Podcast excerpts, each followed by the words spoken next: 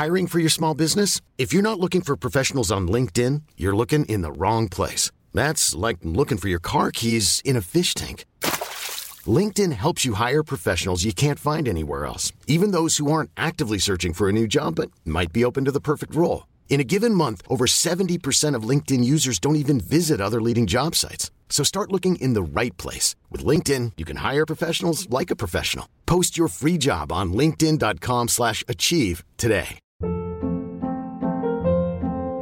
Hold up. What was that? Boring. No flavor. That was as bad as those leftovers you ate all week. Keke Palmer here. And it's time to say hello to something fresh and guilt-free. HelloFresh. Jazz up dinner with pecan-crusted chicken or garlic butter shrimp scampi. Now that's music to my mouth. HelloFresh. Let's get this dinner party started. Discover all the delicious possibilities at hello fresh dot com.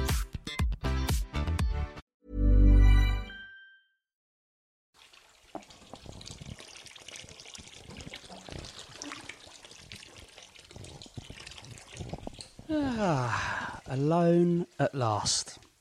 Hi everyone, um, welcome to Hardcore Listening with Chris and Stu.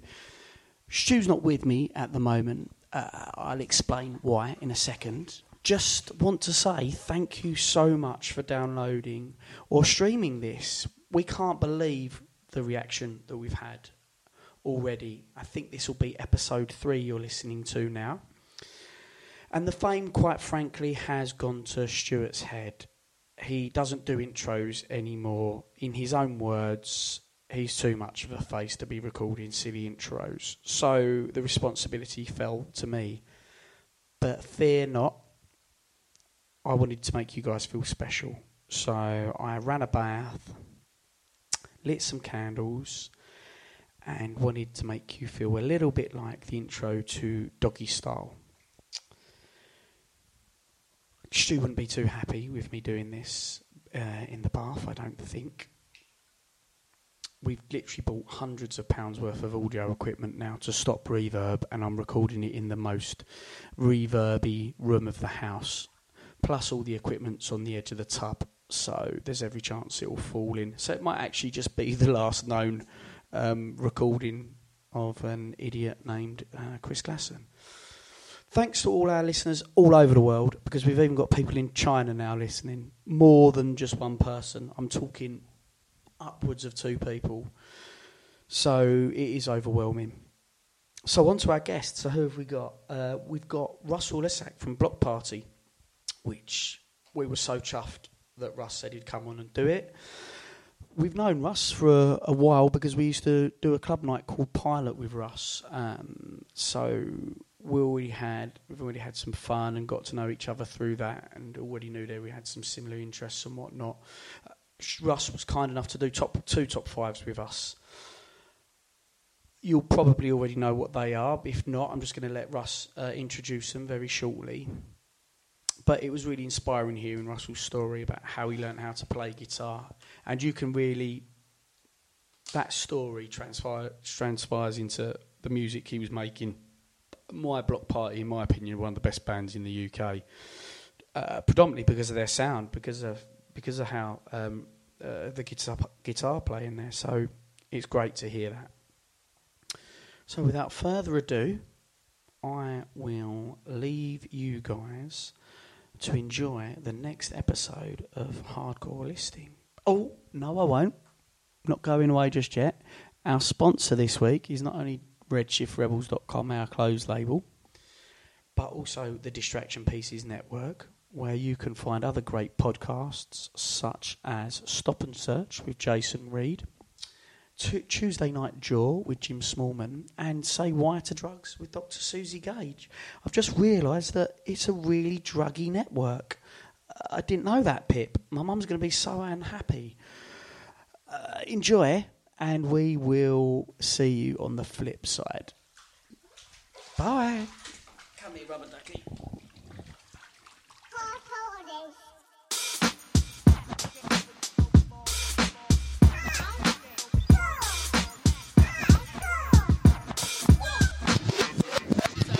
Chris and Stu present Hardcore Listing, the podcast. Hello, yeah, I think Hello. we're we're recording. How are you? I'm very well, thanks, Stuart. How are you, mate? Yeah, not bad. Yeah, yeah. And, and welcome, Russell. Thank you. How you doing? Yeah, not bad, you? Yeah, this is uh, this is good, yeah. Very happy to have you on, mate. Um, yeah, we haven't we haven't seen each other for, I don't know, twelve, eighteen months, I guess. Yeah, it's been a little while. Yeah. You were driving me across London at three in the morning last time I saw you, if I recall. Yeah, that's... we uh, we used to run a, a club night with, with Russ, didn't we? Yeah. Um, uh, um, at a venue that I don't even want to mention. I don't want to shout about that venue. No, let's not talk about. Let's not give them any airplay. um, uh, uh, yeah, and so um, Russell's kindly agreed to come on here and discuss two top fives of us tonight, and um, we're going to start with. Um, well, do you want to tell us what we're going to start with tonight, Russ? I think we're going to start with top five guitarists. Is that right? Yeah, yeah, very, very apt. Um, it was great um, you coming on and, and wanting to talk about that, Russell, because you know I'm sure there's a lot of people who are going to uh, tune in to hear about what your, your top five are and that. Did you find um, was that difficult, sort of like rating them like one to five and stuff like that? Yeah, actually, kind of ranking them was, was the hard part. Kind of, you know, pick, picking favourite guitarists is, isn't that hard, but I mean, it's probably something that would change as well, even on a different day of the week. That probably yeah. would, would change my mind, but I'll, I'll stick with it at this moment in time. I definitely, I, I've been thinking that about these lists as well, is that the, the people that we've we've had on so far, and, and, and, and when I've thought of my own lists in those sort of genres, over in different in different decades, my my opinion changes. You know, so it's definitely transient. It definitely moves. Right. So yeah, so I think that although I might say my top five is one to five is this now, five years down the line, it might even still be those five guitarists still. It might have, favour might have swung one way or the other. So it's really tough to sort of nail it down, but it's kind of also fun to sort of sit there and even try and, you know, prioritise them and get them sort of locked in. And I also think genre, like, because when I think of guitarists, I predominantly lean towards what I guess people call guitar music. Yeah. Whereas I wouldn't consider the likes of Prince and people like that. Right, right. Because when I think of guitarists, I instantly lean towards kind of, you know, Indian rock. Yeah, know, yeah, and, yeah. And wouldn't consider Curtis Mayfield and, and, and things like that. So, yeah. It's that. strange that as well, because as soon as you men- made it, mentioned Prince there, I was like, oh, yeah, fucking, of course. Yeah, I, I did actually consider Prince. Mm. Spoiler, he, he hasn't made it. um, I, yeah, certainly. Again, on another day of the week, you probably would have made yeah. the list. Yeah. So. Well, we're gonna we'll, we'll get to some other honourable mentions then at, at yeah, the end of the sure. list. Yeah, yeah, yeah. That's yeah, always yeah. quite nice to who didn't quite make the grade. Yeah, exactly. Yeah, that'd be cool. Not quite so good if they're listening. yeah, um, yeah we'll, we'll talk about those guys and, and why they made the list. Um, and uh, we're also we're also going to do another top five, but we're going to release on probably another episode, aren't we? So we get you, you lucky bastards, you get a double whammy yeah. for us. Um, and the other one is going to be, Russell? The other one's going to be video games. Top five video games. Mm-hmm. I mean, uh, as soon as you said you wanted to discuss that, I was like, yes. Because you're, you're, the you're the first one. And uh, no doubt uh, in the future at some point someone else is going to do it. And uh, yeah.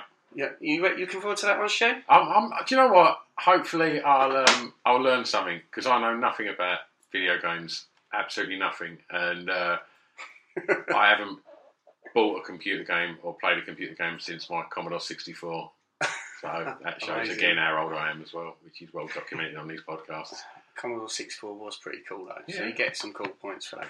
Right, okay, well shall we jump in and go, um, well should we do it quickly, just before we do the top five, what other, were there any other um, lists or any other things that you were thinking, or oh, maybe you'd sort of do that? Any other um, ones that came through your mind? Yeah, well, I mean, Those, those guitars, and then I was trying to think of, of less obvious ah, things. Yeah. Um, I'm, I'm quite into wrestling. It's one really? of my uh, secret passions, yeah, yeah. I guess. Really? So not not many other people are, so it might have been a bit awkward, like me talking about wrestling you? and no one knowing what I'm talking about. But um, yeah, that, so that that was a potential oh, mate, option. Yeah. Well, but we never know. In the future, dude, come back. Yeah, yeah, come back because. Um, You and Pip are huge wrestling fans. Pip's aren't a massive you? wrestling fan. Like Pip, to the point where I mean, I I, I kind of duck in, and dived in and out of it, you know, mm. in my youth. And um, you go to them events, though, don't you? Um, about a year ago, uh, Pip was invited to go to Progress Wrestling, which is a U K, uh, yeah, yeah. And now we go every other month. I think I'm going this weekend. Oh, really? And, yeah, um, I, I've been to one. Yeah? I've been, yeah, I've got a friend who's really into the um, like the U K wrestling, and he's just started taking me to things quite yeah, recently. Yeah. So yeah, man, we might well, cross paths. Yeah, dude. Well, look, if you ever, because um, he gets a you know a few tickets every one, yeah. so it just depends who he's, he's he's booked in to come along with us. Mm-hmm.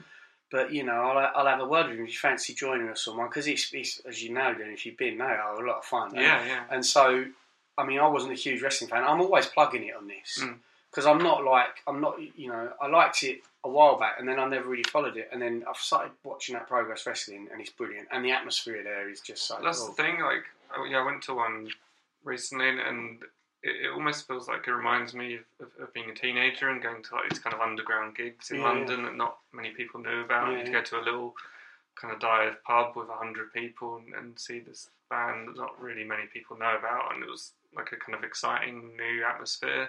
And and these kind of little wrestling shows feel like that. Yeah. Like, you know, they're, they're quite small, intimate venues, and yeah. it, it's got this bit of an underground vibe to it, which is nice. Definitely. Do you still go and watch young bands in uh, in I, tiny pubs? I mean, no, to be honest, no. I don't go to gigs very often. I suppose it's, you know, I've spent the last ten, twelve years going to gigs every day, yeah. but yeah. most of them my own gig. But, you know, it, being in that environment, it's like, it it, it it kind of feels like I don't quite want to do that when I'm not doing it. Yeah. yeah. I, I think maybe, you know, now that I'm not gigging so much, I'd probably have more of a desire not being surrounded by that all the time. Yeah.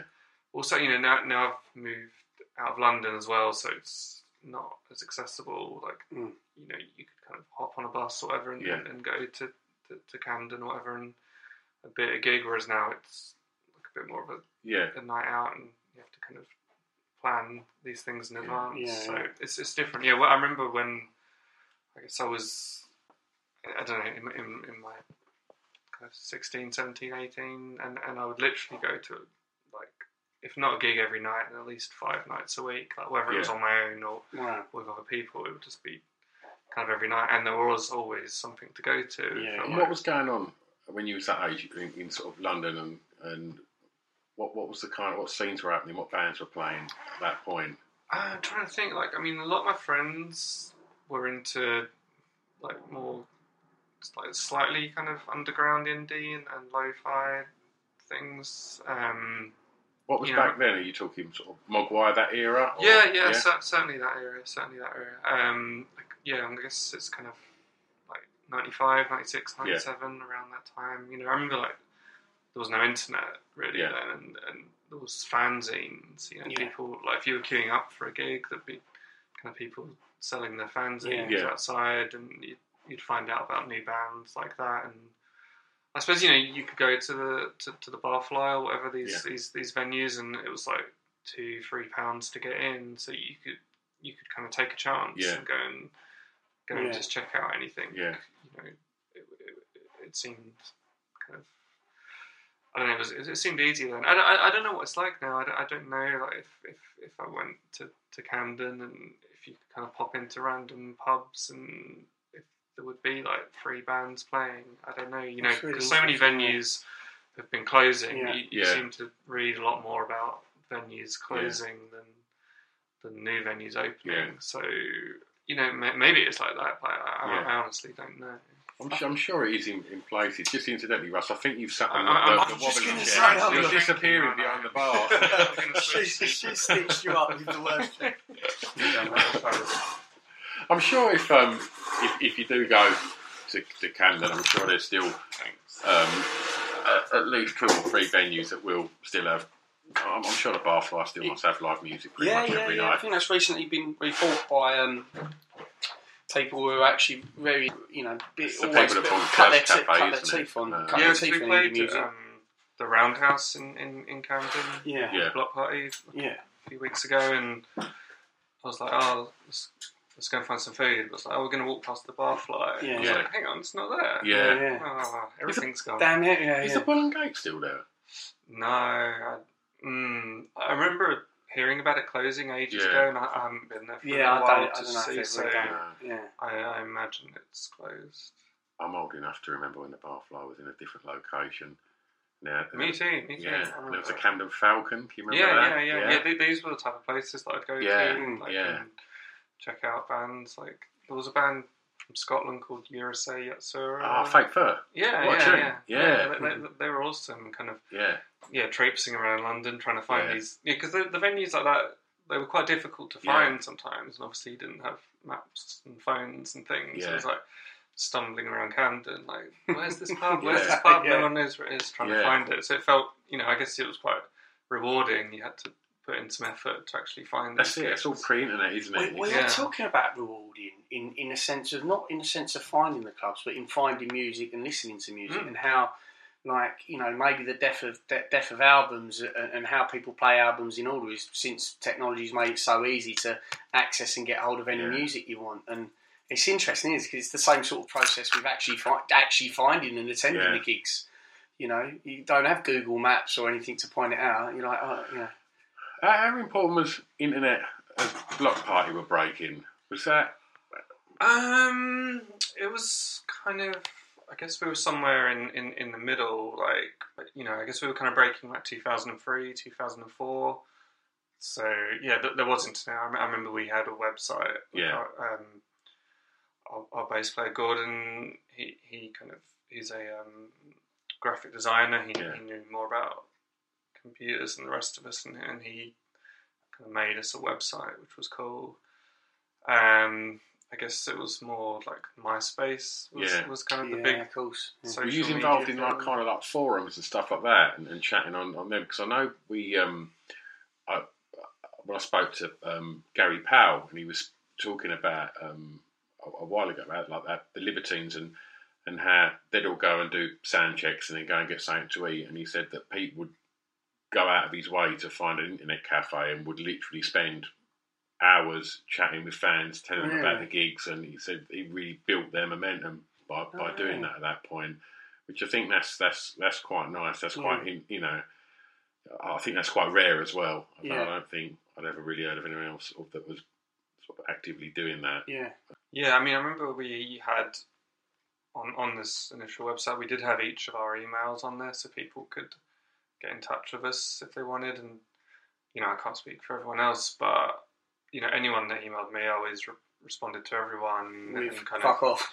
Yeah, yeah, with fuck off. So, you know, no, um, you know with, with not fuck off. And, um, yeah, I think even to this day, there's some people I've, who are my friends probably at this point, you know, that we may have got, that's how we first kind of met, yeah, just cool. through, through them getting in touch and stuff. Yeah, certainly some people, that was our initial kind of point of contact. Yeah. So, yeah, yeah, it's, I, I think uh, Arctic Monkeys kind of blew up in that fashion yeah, as well, yeah, didn't they? Yeah. Getting, like, I think they were MySpace as well. They were, but it's, it's, it's also documented, isn't it, that a lot of it was that demo that got that, that got passed around. What was the name of the demo? I can't remember because it, it had a name, didn't it? I think that yeah. demo. Something under the bulwark or the... Oh, it's gone. Yeah. I know what you're talking about, though. That was a demo that got really hyped, didn't it? Yeah. But they did also make the most of it online, I think, as well. Might, it was a, they were there was a, huge, a MySpace band, yeah, weren't they? It yeah. was them and... Uh, Lily Allen was, was a MySpace. Yeah, she was, yeah. yeah. And Pip to some extent. Yeah, yeah, well. yeah, yeah, yeah, yeah. Yeah. Uh, all right, well, look, before you pick your, your first one, Russ, mm-hmm. um, I was going to say, um, are you like a, a, a real guitar anorak? Do you buy, like, what guitar and things like that? It's... No, I'm, I'm the complete opposite. Right, okay. Like, I, I, I, you know, I, I know I know the notes on the guitar, yeah. but that's about it. I'm, yeah. you know, I'm kind of ninety-five percent self-taught. Yeah. And, you know, the...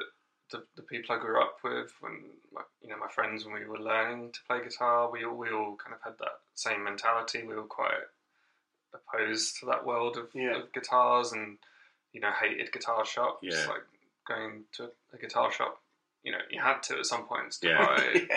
guitars yeah. Or, or, or plectrums or yeah. whatever, and it was always quite a traumatic experience. And it, it, even to this day, I hate I hate going in them, and I don't, fortunately, don't really have to.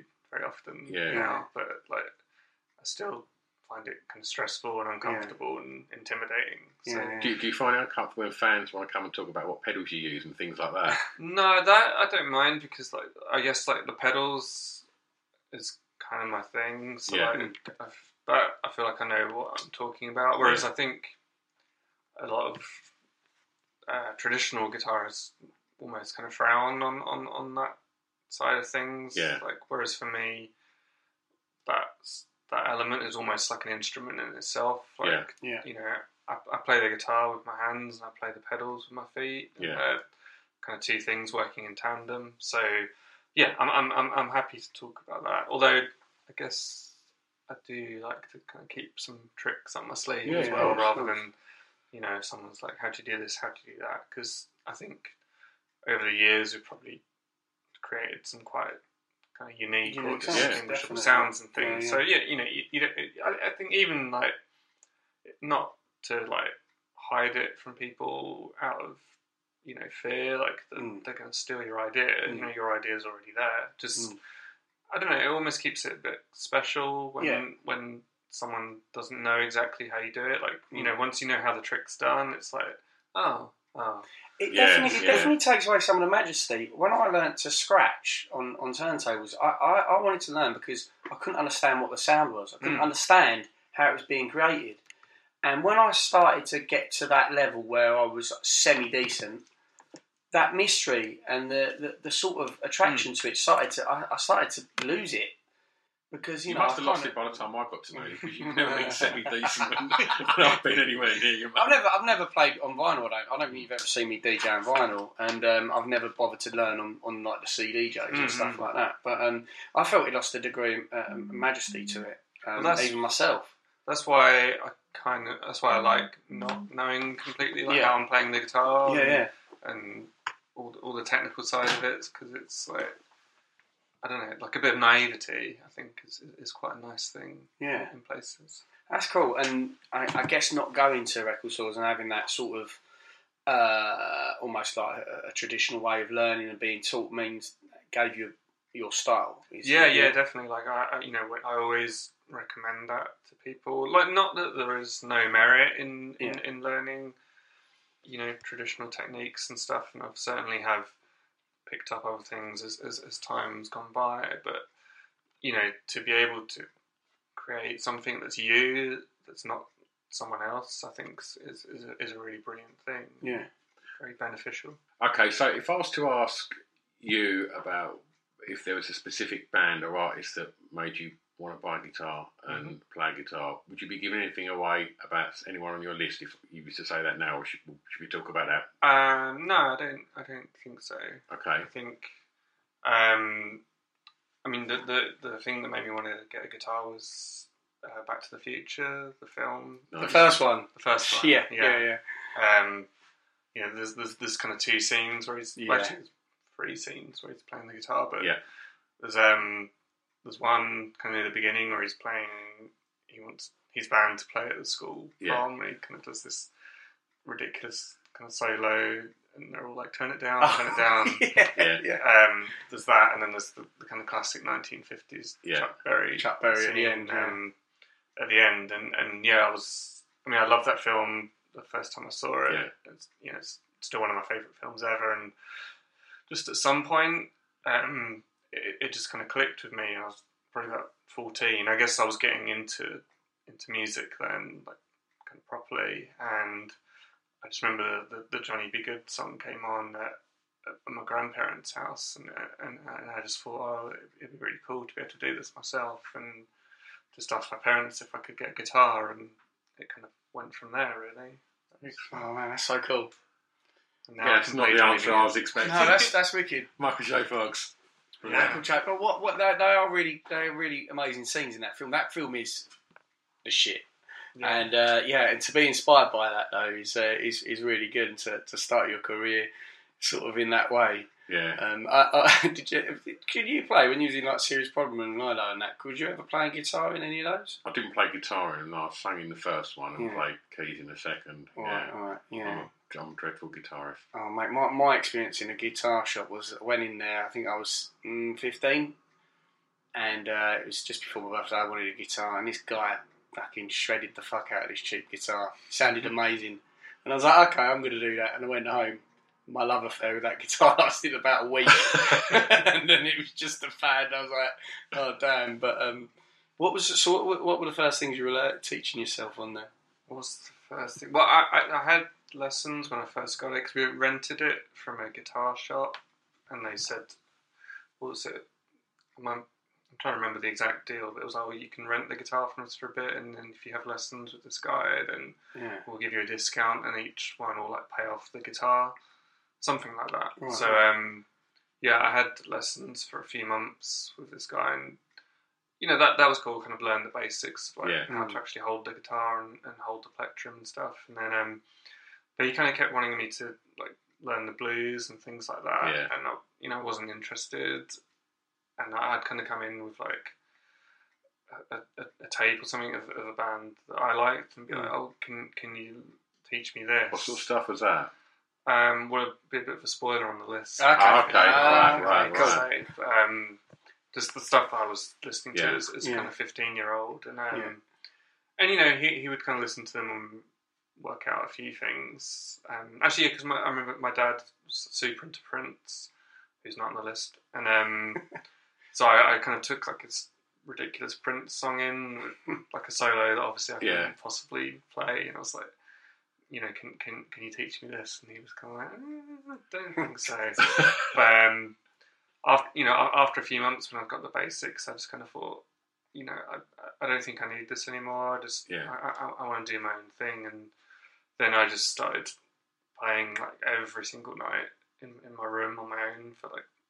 Three, four, five hours, and just kind of progressed really quickly like that. Cool. Let's do it. Off, yeah, yeah, yeah. So let's let's let's let's hear some. Of, uh, let's get started in at uh, number five.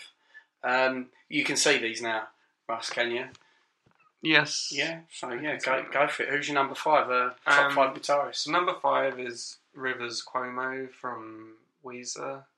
Although I also want to give us um, honourable mention to.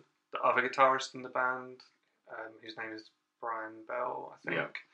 Because, yeah. I mean, this is probably a common theme for most, for mm. a lot of the bands that I've liked and stuff, is mm. that it, it wasn't necessarily always about one yeah. guitarist. It was what two people did together, which, mm. you know, I guess is something quite um, evident in, in a lot of the Block Party stuff, yeah. in, yeah. in that there's a lot of interplay between two people, I think. Mm. That's always been For something sure. that appealed to me. But, you know, I think in terms of Weezer, Rivers Cuomo would certainly be classified as kind of the, the main guitarist, I think. Yeah. Would, would would be fair to say. Um, Have you been a fan throughout their career?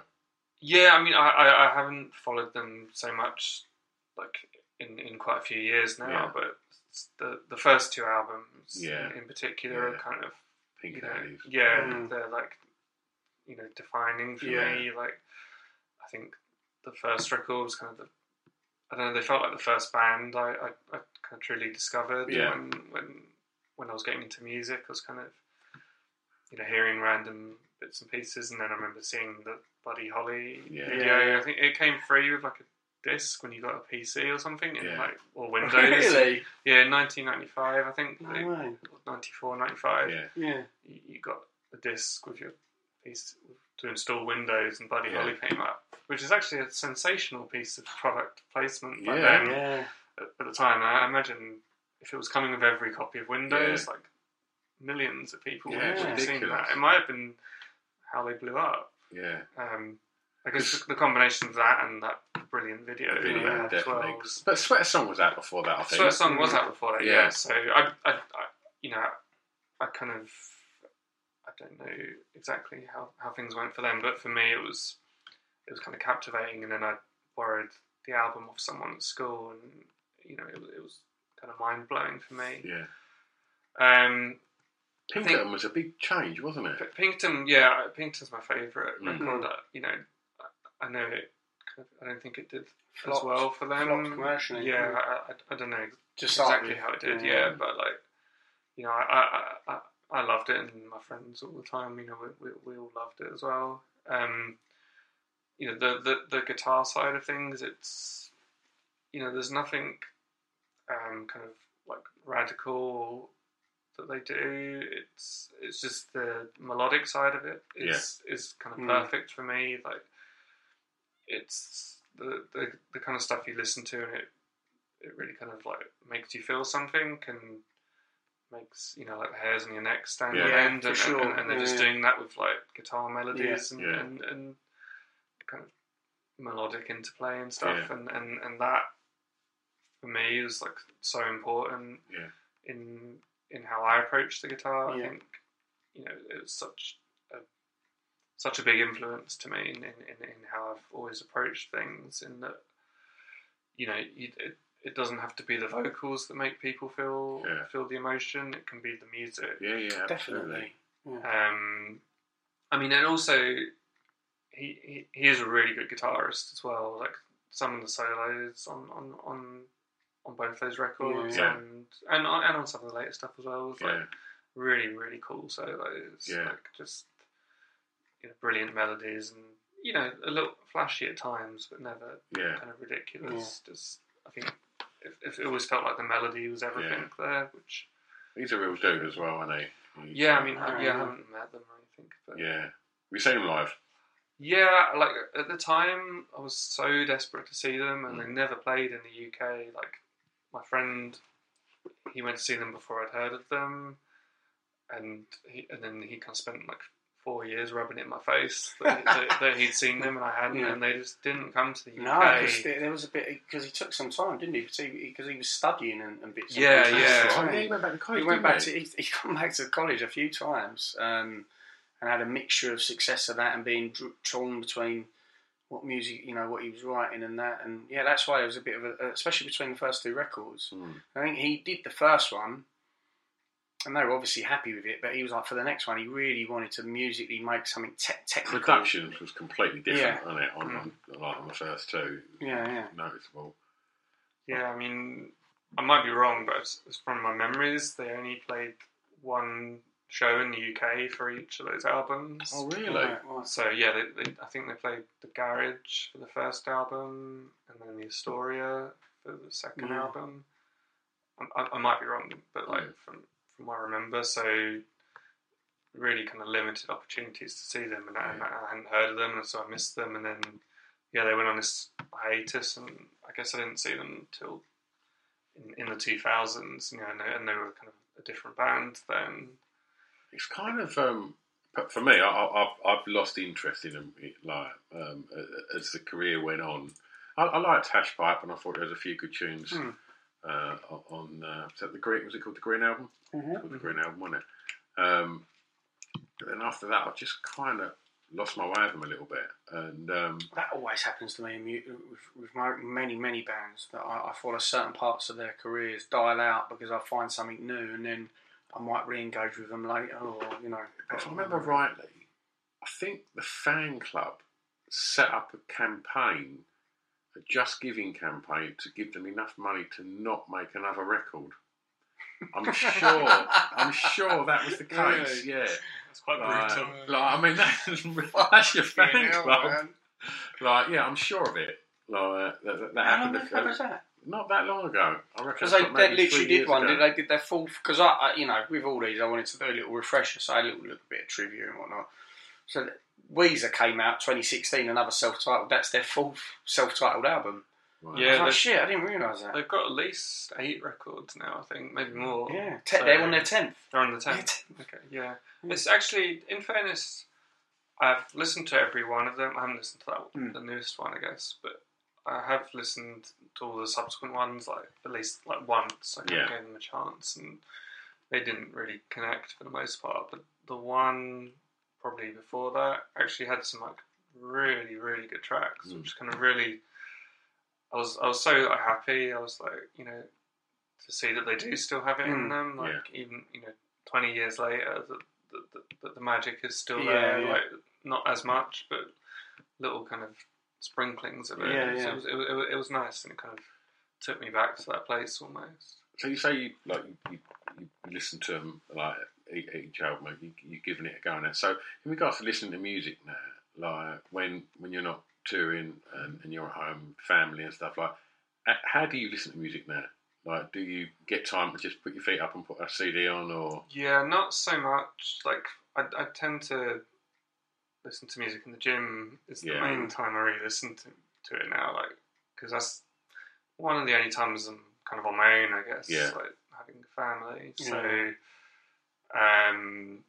Yeah, or if I take the dog for a walk. Yeah. But yeah, suddenly everything is coming out my phone. Yeah. yeah. In, in in this day and age, like, and you know, it's awesome in a way that you've got the entire catalogue of yeah. musical yeah. history yeah, yeah, on this yeah. planet on, on yeah. your phone, essentially. Yeah. yeah. Which is which is brilliant. Yeah. yeah there's, there's a lot of downsides to it, I think, as well. But you know, it is nice. But yeah, I, I certainly don't really buy music yeah. anymore.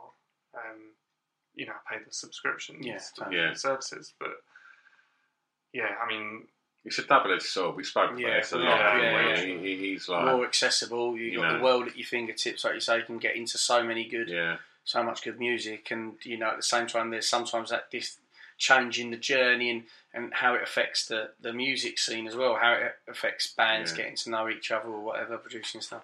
I've recently started buying um, C Ds again, um, oh. like secondhand off of Amazon. Oh, right, right. Um, I've got obviously a quite a hefty C D collection, yeah. a vinyl collection, but I kind of you are a big deal. I'm a real big deal, but um, no, but I've moved into Spotify and, yeah. and, and stuff like that, and I just thought, do you know what? No, I'm going to start buying some C Ds mm. again, and because I've, I've got a, a stereo in my room, I just thought, right. Weekends, I'm going to just listen to an album on a oh, stereo really? and, and just make sure I do that every weekend. Like, like Russ, I've got a family and yeah, yeah. and I listen to music generally on my headphones when I'm walking the dog. Yeah. And, and, and that, you yeah. know, I don't get as much time or in a fifteen minute car journey to work or whatever, yeah, yeah. and I don't ever get the chance to just listen to an album as an album. Yeah, yeah. You know, if I put Spotify on, it's generally a kind of, can you call it a mixtape? You know, it's, yeah. it's just songs that I've put together. So I just yeah. think, no, I'm going to listen to an album as it's meant to be intended yeah, yeah. every once in a while. That's cool, but, man. Yeah. You yeah. know, I've still not re-established that. I'm still, you know, bric-a-brac. Yeah. Um, but I think there's a lot to be said for that, as we've, we've said many a time. Yeah. I do like listening yeah. to an album from front to back. Yeah, um, I do. Because if, yeah, if I go to the gym, it's like an hour, so it is kind of, I, I pick the album that I'm going to listen yeah. to, and, yeah. and I get to listen to a whole album. Yeah. So that's quite Is cool. that what you do? You listen to an album? Yeah, yeah, yeah. yeah. I won't, like, that's cool. fuck around yeah. between yeah. things. But, um... I was just saying earlier that I'm just learning to drive at the moment. So, yeah, just having this conversation has made me think that'll be nice. And yeah. it'll be another opportunity yeah. to put music on. Cause... Or, or podcast, Russ. Yeah, or podcast. yeah. If you could recommend. Because, um, yeah, my wife drives at the moment, so she gets to pick what's on. So, yeah, that, that, that's something to look forward to, actually. I can blast out some tunes in the car, mm, drive around Essex. Yeah. Like. Nothing like that. That feeling. Um, is it? Is it? Rivers, has he sort of influenced your style? Um, how do you feel he's influenced your style? Um, yeah, I guess just the the melody, like mm. the, the the importance of, of of kind of creating a melody, and I think it's. I always feel like when I'm well. depending on the situation, but I, I often feel like when, when I'm writing a part that I'm trying to find the, the part that will have like the most kind of emotional impact, yeah. and it feels like that's where that side of me came from, like more more than anything else. I think they're, um, I mean, they're also because I I never listened to lyrics for for bands. There's only like probably. I don't know, three bands where I actually like listen to what they're saying. Yeah.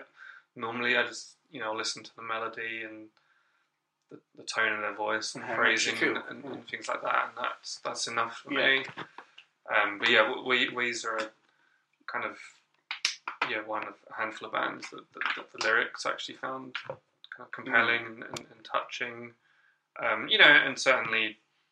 More so as a teenager, because yeah. you know a lot of the, the subject matter is you know, kind of girls and heartbreak and, yeah. and, so, and that yeah. kind of things. Yeah, yeah. So I, I, I can imagine if I discovered them for the first time now, they probably wouldn't appeal mm. to me as much, or certainly, you know, if if someone I kind of trusted like told me that you know listen to these songs, yeah.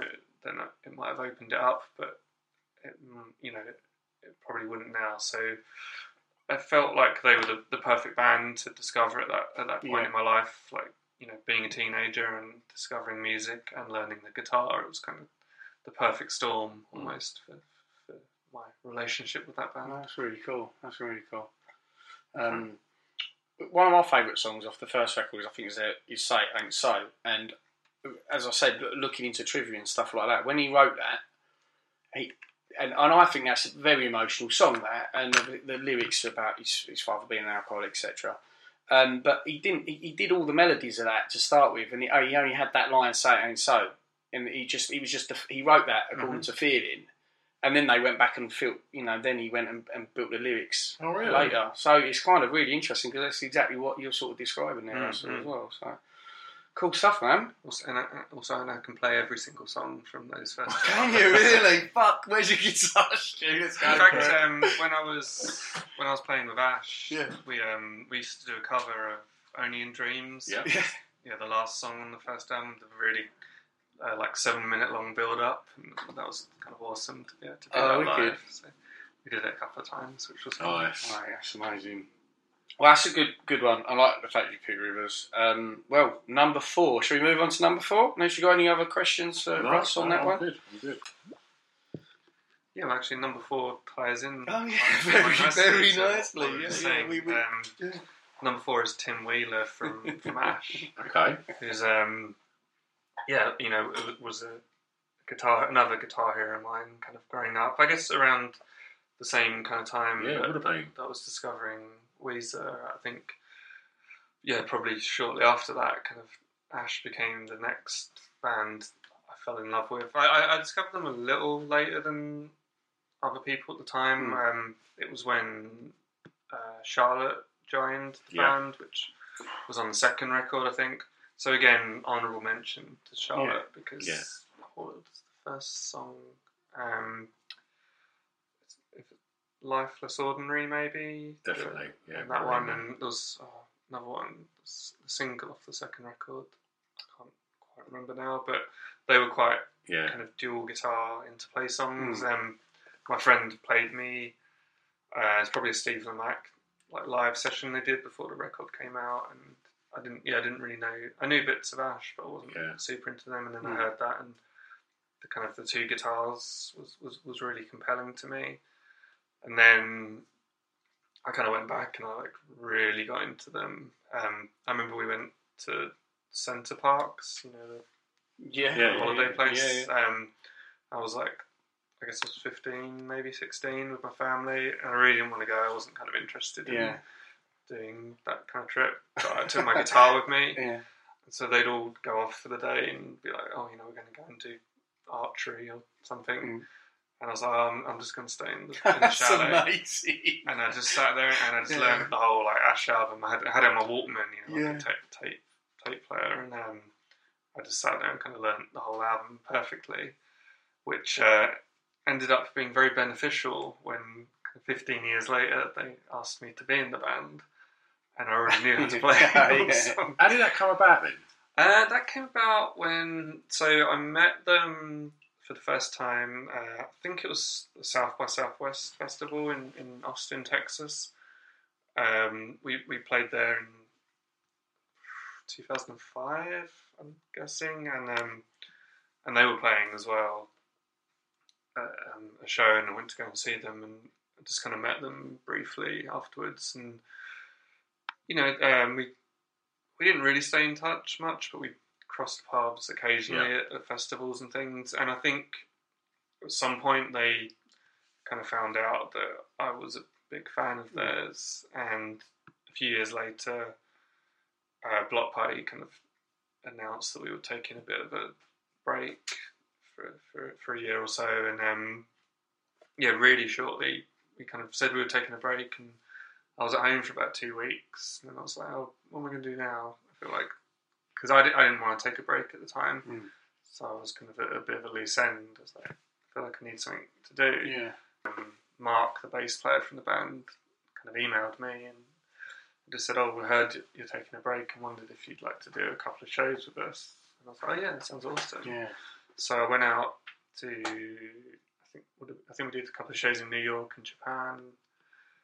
And um, yeah, and, and you know, and I had such a good time and got on with everyone so well. They were just like, you know, do you want to keep doing this? And ended up doing it for the rest of the year, like, pretty much. It must was... be the dream, man. Being being like a huge a huge fan, and then and like, you know, being so into it that, and learning guitars, that you actually learned all their stuff, and then to it to swing round for them to say, "Hey, do you want to play with us?" is like, yeah, it's, it's, it's literally come the true. Dream, isn't it? Yeah. It's, it's, it's literally a dream. Yeah, so it was, it was, it was awesome. And, you know, and, and they're so nice, and it was, you know, I don't have anything bad to say about the whole yeah. kind of time I spent with them. And you know, and, and we still kind of stay in touch. We're still friends, which is great.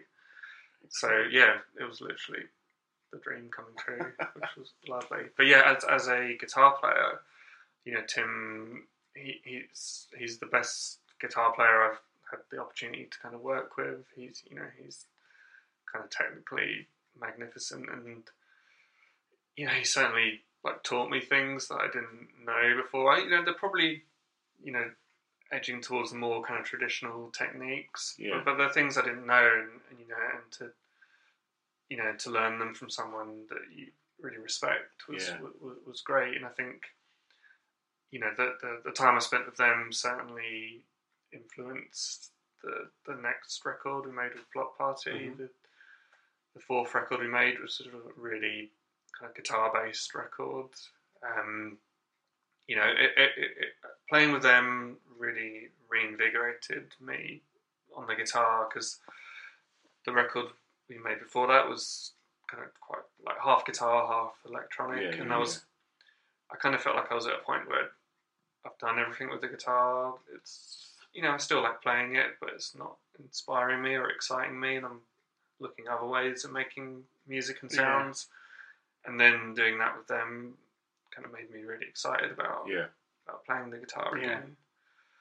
Yeah. Um, yeah, and the you know, I went and saw them. They played at the Roundhouse actually a couple of months ago, and you know, the he he has like the best sounding guitar that I've ever heard. I remember. What does he play? Um, well, he, he switched the guitars. Right. He's got a few different guitars. I guess um, he's got the main ones are like a Flying V and a Gibson, I think. But yeah, he's he's got lots of guitars. Um, but just just the sound, like every single day, he would spend kind of quite a lot of time in the sound check, like getting this this perfect gu- guitar sound and. I don't know, it's, it's it's difficult to describe in words, but it just sounds perfect. Yeah. Like when, when, when, when you go and see them, it's just like, like it's like you're hearing in high definition. Yeah. It's just like this perfect sounding guitars, and like I can imagine it must be so much fun for him to play. Like the parts he writes are, are cool and they're fun to play, yeah. and you know, there's something when you have a really good sound when you come up with something, it, it, it kind of makes the playing even more fun. Yeah. So what what we will do is um, we'll put a playlist on Spotify together oh, yeah, to, to accompany this, so people can then go and reference what we're talking about mm, and stuff. Yeah. So sonically, I mean, obviously there's no shortage of big Ash tunes mm. we can put on there, but like, um, what do you think would be a good a good one to kind of kick off the, the Ash? I would uh, say um, Lose Control from okay. nineteen seventy-seven, because it's, for me, the the most um, kind of distinguishing thing about yeah. Tim's right. sound is the wah, what he does with wah pedals, because the way he uses it more like like a filter to me, whereas, you know, the, the traditional use of it is more the kind of wow wow, like a bit yeah. funky, I yeah. guess it's, it's often more associated with funk, whereas his is this kind of like alien theatre filter. It's really kind of aggressive, and I don't know, yeah, L- L- Lose Control is like the whole song's almost kind of based around yeah. the, the the guitar attack, and yeah, that that would probably be a, a good demonstration of what I'm talking about. Um, yeah, and, and again, you know, he, he he has a very melodic approach, I think, you know, not he's, he's he's a big Weezer fan as well, so I think I guess you know, we all kind of tie in, like, mm. you know, he likes them and I like him and I like them, and it all, yeah. it all kind of connects. So there's a lot of uh, common influences, I think. I think they, they, they, they toured together, actually. There's definitely similar once, kind of so. pop sensibilities in yeah, both. Yeah, like, yeah. I agree with that, yeah. Definitely. But I, um, the, the, the guy that used to manage my band in the very sort of early nineties, he um, he also was uh, run the Cart of the Unstoppable Sex Machine fan club, mm-hmm. and um, and he got approached um, at the time when um, he was looking to manage us, and uh, he said, "Look, we, we need you to chaperone this band that are coming to the U K because they've they've got a, a deal, but they're all fifteen." And uh, and he was like, "Nah, you're all right. Nah, I don't want to be like babysitting, like, you know, these youngsters. I'm, I'm going to go with us." And yeah, we obviously we petered out into nothing, and that was Ash. And, no uh, way. Yeah, not not the greatest of moves, but yeah, uh, I think they had to be chaperoned when they first come to the U K. Yeah, because uh, they were all wee nippers. Fifteen, crazy. I know. I didn't realise they were that young. I mean, they kind of looked young even when I first saw their mm. first videos, but I didn't realise they were. Yeah, yeah. Because even now they're, you know, they're only a few years older than me. Yeah. It's like, it's, it kind of, you know, we have a lot of the same influences yeah, and yeah. interests and stuff. I guess that's another reason why it, it was kind of fun touring with them. You know, we were in the same kind of world. And yeah, you have the same influences. Yeah, so you, can, yeah. you get on and everything gels a bit easier mm-hmm. as well. Yeah. Um, also, to share the same influences as your hero, you know, your people that are massively influential to you must be, mm. uh, puts a smile on my face. Um, yeah, well, we'll definitely get added to the spot, uh, the, the, the spot list. Uh, we'll throw some others in there as yeah, well. Yeah, for sure. There's plenty of great Ash records to listen to as well as that. It's, we'll, we'll try and give you a big old playlist to get yourself through. Yeah. Cool. Well, um, any other questions for Russ on that one? On to him? Yeah, if you could, um, hopefully it won't be a spoiler, if you could play with another band, who would it be? Um, there's a band called Everything Everything. Yeah. Yeah, know? Oh my God, yeah. Like, they, they, they're um, another honourable mention. That yeah. They were ones I kind of debated putting on, on the list, but I guess because they're... Uh, I guess because they haven't been around so long, it, yeah. it didn't quite feel appropriate. But like, I, I love them. They're they're like the most interesting guitar band I've, I've heard in the last ten years. So agree with that, Russ. Like, they're they're they're the only people I hear like doing something different. Yeah, yeah. And, and, and kind of new and exciting, and like I, I love what they do so much. Um, our, our drummer Louise, she loves them as well. We kind of. Both these like super fans. We did um again South by Southwest actually with with them um last year I guess yeah probably last year and um you know we, neither of us had seen them and we kept like really hoping we'd cross paths at festivals and it just wasn't happening, and then we saw them that they were playing at South by Southwest and we kind of were, like running around Austin trying to find this venue and it was like lightning and stuff and they wouldn't let us cross the road and we were freaking out, but we got there in the end and, and got to see them, which was awesome. And it delivered. It delivered, yeah, yeah. And then we hung out with them and stuff, and they're kind of lovely guys. Oh, cool. Pl- playing that in clubs, playing everything in everything in clubs when we were doing when we uh, were doing more indie nights. So even some of the nights were, mm-hmm. um, were, that we were doing with you. I always used. I was always surprised because when I first heard them, I was like, "This is so new and fresh," mm-hmm. and also their composition of tracks. It's You can you can mix it. You can mix it. It's mm, almost mm. like dance music. Yeah, you know? yeah, it's definitely it's an influence. And, and and I loved it. And I could, you know, I used to mix that. I used to mix a lot of everything, everything with Django Django, and um, because I have. But apart from those two, I wasn't really hearing any other guys coming at it from that angle. I was so surprised at that because I was like, when I heard everything, everything, I was, I, I thought, here we go. We're gonna have a we're gonna have a bit of a gear shift now in in what what, what kids are making. And not everyone jumps on that bandwagon. And to me, I'm so surprised. Yeah. But it's no surprise that you say everything, everything, listening to the stuff that you make with Block mm-hmm. Party. Um, no, that makes perfect sense. It's a good honourable mention for sure. What is it? Is it that it's been so... I haven't listened to everything, everything for a while. What? What's... Um, is it Default? Is that one of their songs? Have I got that wrong? Um, I'm, I'm terrible with names oh, these days. It's gone. The singles from the last record was Regret and... Regret um, was a big radio hit as well, wasn't it? Distant Past. Um, yeah. I'm not, I'm not cough, so good with names. Sorry. Okay, yeah, cough, yeah, cough yeah. was the first one that I loved uh, playing. Um, yeah, no, no, no, tremendous. Well, maybe we'll hear that at some point then. We'll stick it on the playlist. Yeah, I will. Yeah, I love that. Yeah, it's, it's, it's there. Um, so yeah, so that's Tim Wheeler. Tim, Tim Wheeler. So who we got in at uh, number three, Russ? Uh, right, number three we have Billy Corgan from Smashing Pumpkins. Once again, honourable mention to uh, James E. Iha, mm, former guitarist yeah. as well. Yeah, yeah. Who, um, yeah, actually.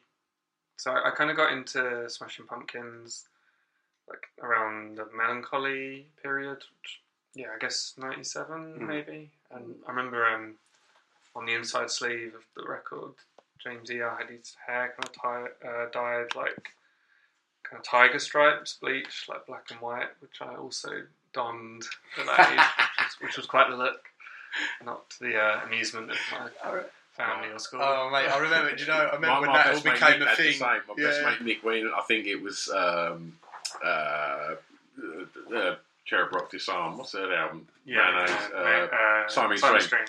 And James had the two blonde streaks at the front. Come on, mate, where he got that?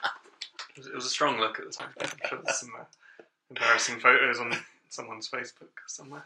So was it Billy's stuff on the third album that blew you away? Um, I mean, it's like, I again, I got like super, super into Smashing Pumpkins mm. when, when I heard that record and Got, kind of got like everything they've yeah. ever released, and yeah, got to see them quite a few times as well.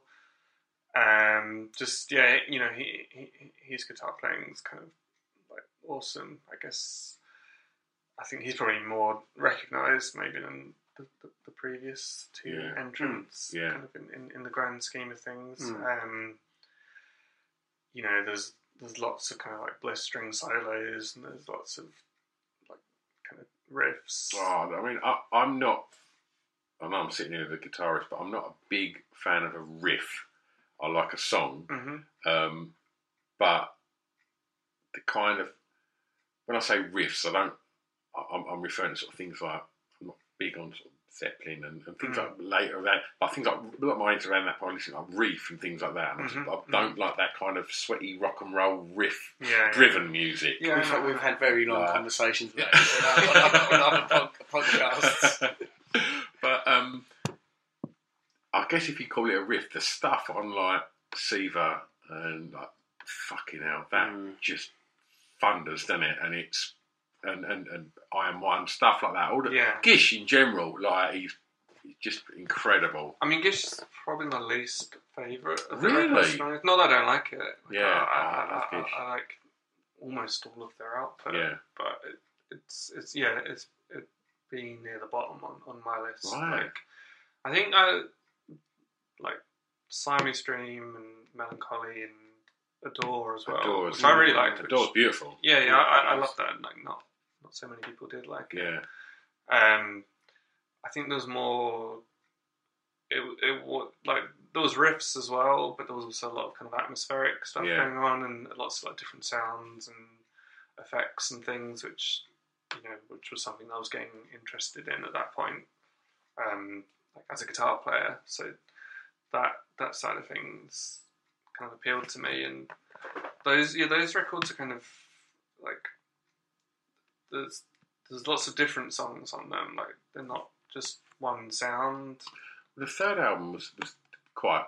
The double it was album. A double, isn't it? Yeah, and, yeah. And obviously, like Flood produced that, if I mm-hmm. remember rightly. I think and, Flood and Mulder. Yeah, and and obviously, you know, they'd worked with the likes of, I guess, the more electronic U two stuff, Depeche Mode, and, and, mm-hmm. and things like that. And and I think the second C D of of, of um, that album. He's definitely elements of Depeche Mode and stuff like that mm-hmm. in there. Then it's, it definitely becomes more electronic as it goes on, I think. Yeah, yeah. I mean, there's just like so much different stuff going yeah. on. It's like, you know, other bands that I don't like so much, you know, they, they'll have kind of like a record of ten songs that are pretty much the same idea, yeah. regurgitated. Mm. But that, there was like all these different things, but it didn't feel like random, you know, it, it all felt cohesive as well. Mm. But, um, but yeah, just the, you know, I don't know, there's there's so many songs with Smashing Pumpkins as well. Like their their, their, their catalogue of music is is gigantic. Yeah, it's, it's hard to pinpoint things. I remember um, they they released like an E P as well. Um, you know, uh, Zero, yeah. that song, and there was like an E P that came out with that. And there was this one track, and it was like thirty minutes of outtakes, and it was just like back to back, like twenty seconds of songs that didn't make it. And they all sounded like awesome, and it was just like hundreds of songs that they'd worked on and then scrapped or whatever and never used. And it was just like, I mean, I haven't listened to it for ages, but at the time I just remember thinking, like, oh, imagine all these songs, imagine if you could hear the rest of them, it must be amazing. Yeah. Like, just, it seemed like they, you know, at that point they kind of couldn't do any wrong, you know, and, you know, and they were all really good musicians as well. Yeah. Lots of, you know, people say Jimmy Chamberlain's the best drummer in the world. Do you know what? That's one, one of my next things I was going to say. Yeah, like, yeah. If someone said, well, I'm not big on drummers, I, I, I couldn't really go, oh, yeah, he's definitely my favourite yeah, drummer. Yeah, yeah. But Jimmy Chamberlain's drumming, he, he, he, he's incredible. Yeah, it's pretty special. And, uh, did he play on the th- on Melancholy? Was he? Yeah, he he was, I don't know if he left or was fired yeah. during the touring of, of Melancholy. Because yeah. I remember going to see them for um, for the Adore yeah. tour, and yeah, he wasn't there, and they had like three drummers. I guess it took three people to replace him. That speaks volumes, doesn't it? Yeah, yeah. He came back as well, though. Yeah, yeah, yeah, yeah he yeah, was yeah. there the last time I saw them. Because yeah. he was, again, something I didn't know. The reason why he, he left that band is he was he was, he was heroin, wasn't he? Yeah, wasn't he? yeah, yeah. I think that him and the they had a keyboard player at the time. Yeah. The keyboard player died of an overdose. Oh shit! And he was right. there. Yeah. And, I guess he maybe overdosed and survived. I'm not sure, but anyway, yeah. he, he he was kind of fired for, for that at the time. But um, I think then the other two left at various points over the yeah. forthcoming years, and then he came back.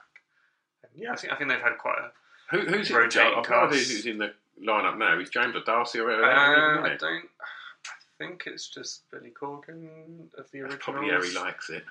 Maybe, yeah. I saw them at uh, Wembley a couple of years ago. I think I think actually me and Tim from Ash. Oh no, Ash was supporting them at Wembley.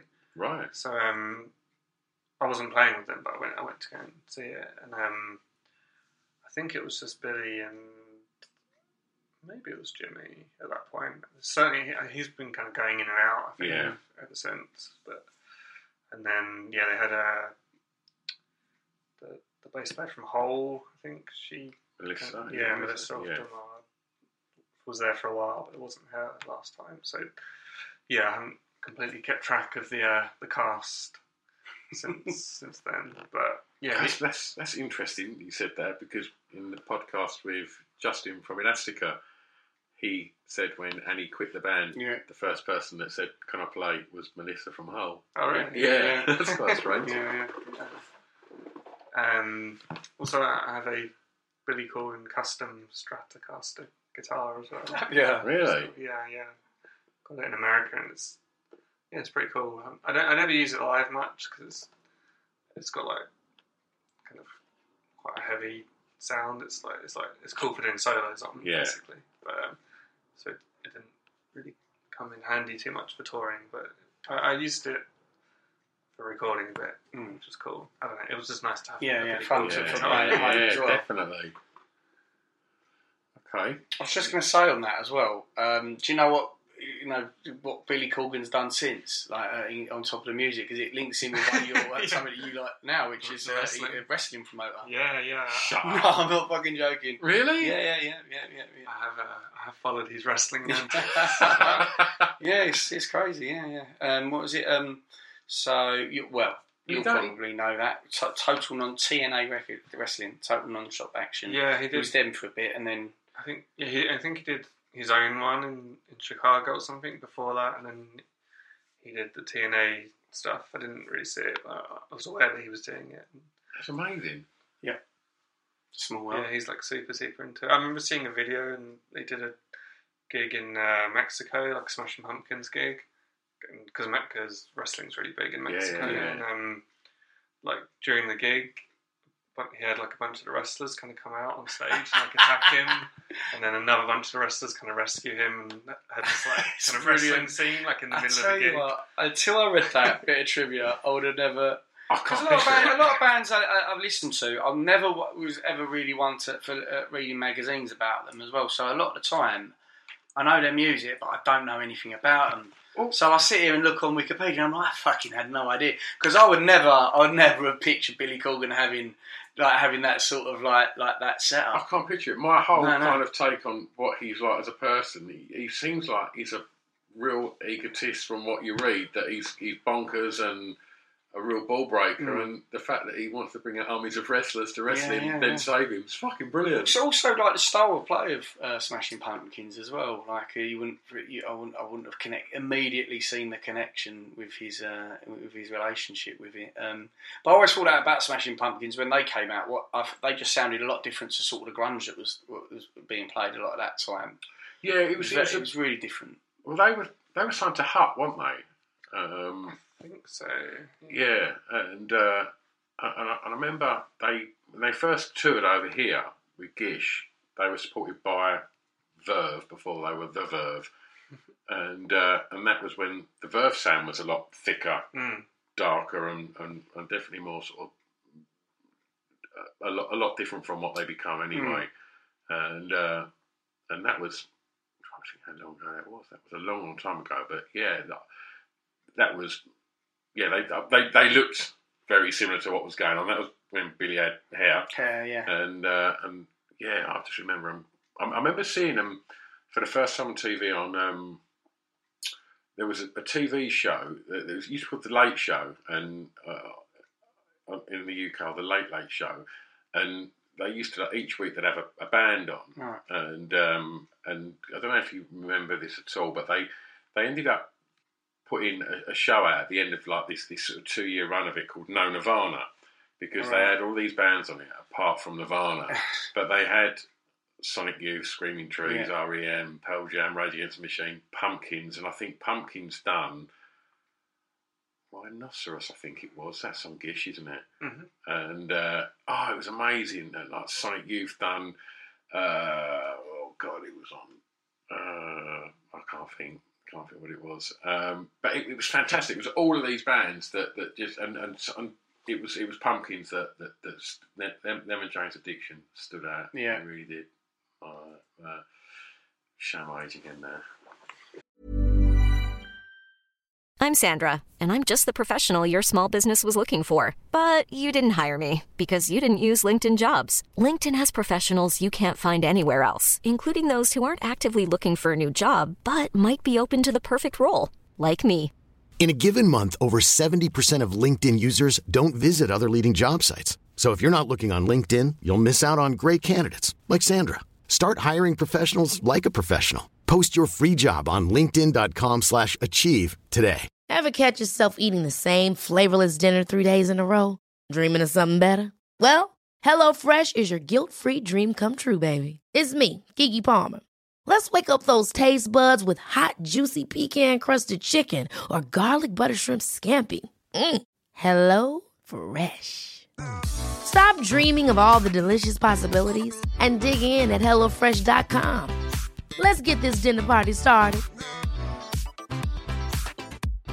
Hey, Dave. Yeah, Randy. Since we founded Bombas, we've always said our socks, underwear, and T-shirts are super soft. Any new ideas? Maybe sublimely soft. Or disgustingly cozy. Wait, what? I got it. Bombas. Absurdly comfortable essentials for yourself. And for those facing homelessness. Because one purchased equals one donated. Wow, did we just write an ad? Yes. Bombas. Big comfort for everyone. Go to bombas dot com slash A C A S T and use code ACAST for twenty percent off your first purchase. Sweet. Um, right, should we move on to number... No, who's this? Number two? We're on two already? I guess we are. Yeah. Okay, yeah. So, yeah, who's your, who's your number two, Russ? Number two is Bernard Butler, who was... Well, he was in Suede when, when I was kind of introduced to him. Although, actually, I think when I really got into Suede, he just left, because I think he made the second record with them, but he didn't actually tour it. He, he left maybe before it was released, mm. or, or or around that time. Yeah, when I looked up, it was he was he was. I think he recorded, but he was gone by that point. Yeah, did, I don't think he toured it. Yeah, yeah. Okay, so uh, I, um, but yeah, I'm trying. So I can't remember exactly when I got into Suede. It was it was a little after, kind of like like the Weezer and Ash and so on. It was maybe like a year a year after that. But um, but again, then I kind of when I got into them, I got completely into them and, yeah. and nothing else. It was kind of all consuming, and um, you know, yeah, he, he his guitar, Bernard Butler's guitar playing was um, is very different to everyone else we've spoken about so far. Like it was kind of like I guess because he was the only guitarist, whereas the previous previous three people were kind of two guitar acts for the most part, whereas he was kind of like making all this sound and it was just one person, mm. which which was interesting to hear. And um, you know, he wasn't, I don't know, it's, it's difficult to think what what connected at the time, but the way he plays is like he's playing the rhythm and the lead at the same time. It wasn't like yeah. one or the other. It was kind of like like there'd be melodies and then there'd be chords and, and then they'd be combined. It was really kind of like like, like complicated, but yeah. it didn't necessarily sound like, like you know, it didn't sound like prog what complicated. Is it, is it Mel Mickey or anyone? What's yeah, Mel Mickey? I mean, the great bit of lead, then yeah. straight into rhythm, yeah. and then it just it, it yeah yeah yeah exa- exactly that that, yeah. that kind of thing, and and really mm. um like a distinctive sound, mm. like you know. Kind of glam-esque, but yeah, that's like, a good description of it. But like modern, yeah. you know, like a like a like a modern twist on it. Um, you know, and again, quite quite melodic in in, in places. Definitely, um, I'd say. I think that's like, you know what, that's probably that that like you say that that sort of sound to start with. I really when when they when they were out, I didn't connect with them to start with at all. I didn't dial into them for years and years and years, probably because of that, and mm. it wasn't.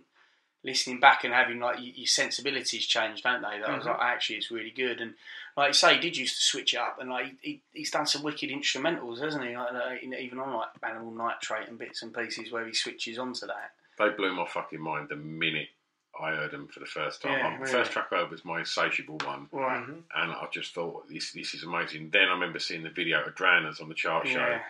and and the, and the, I really remember. I mean. I, Everyone, because at the time it was grunge. Mm-hmm. That was what was going on, and for some reason people seem to lump Suede in with like the mm. kind of Britpop explosion. But by the time that yeah. the Britpop thing happened, they had two albums under their belt, mm-hmm. and mm-hmm. no one was doing anything like what they were doing. Maybe, maybe the Auteurs a little bit, mm. but Suede were like, and, and they were. I remember being on the, the Brit Awards playing Animal Nitrate, I believe. Mm-hmm. And he was just smacking the mic on his arse, like gyrating around. yeah, yeah, yeah. White shirt ripped and done beads, like, and he was really shaking his yeah. arse.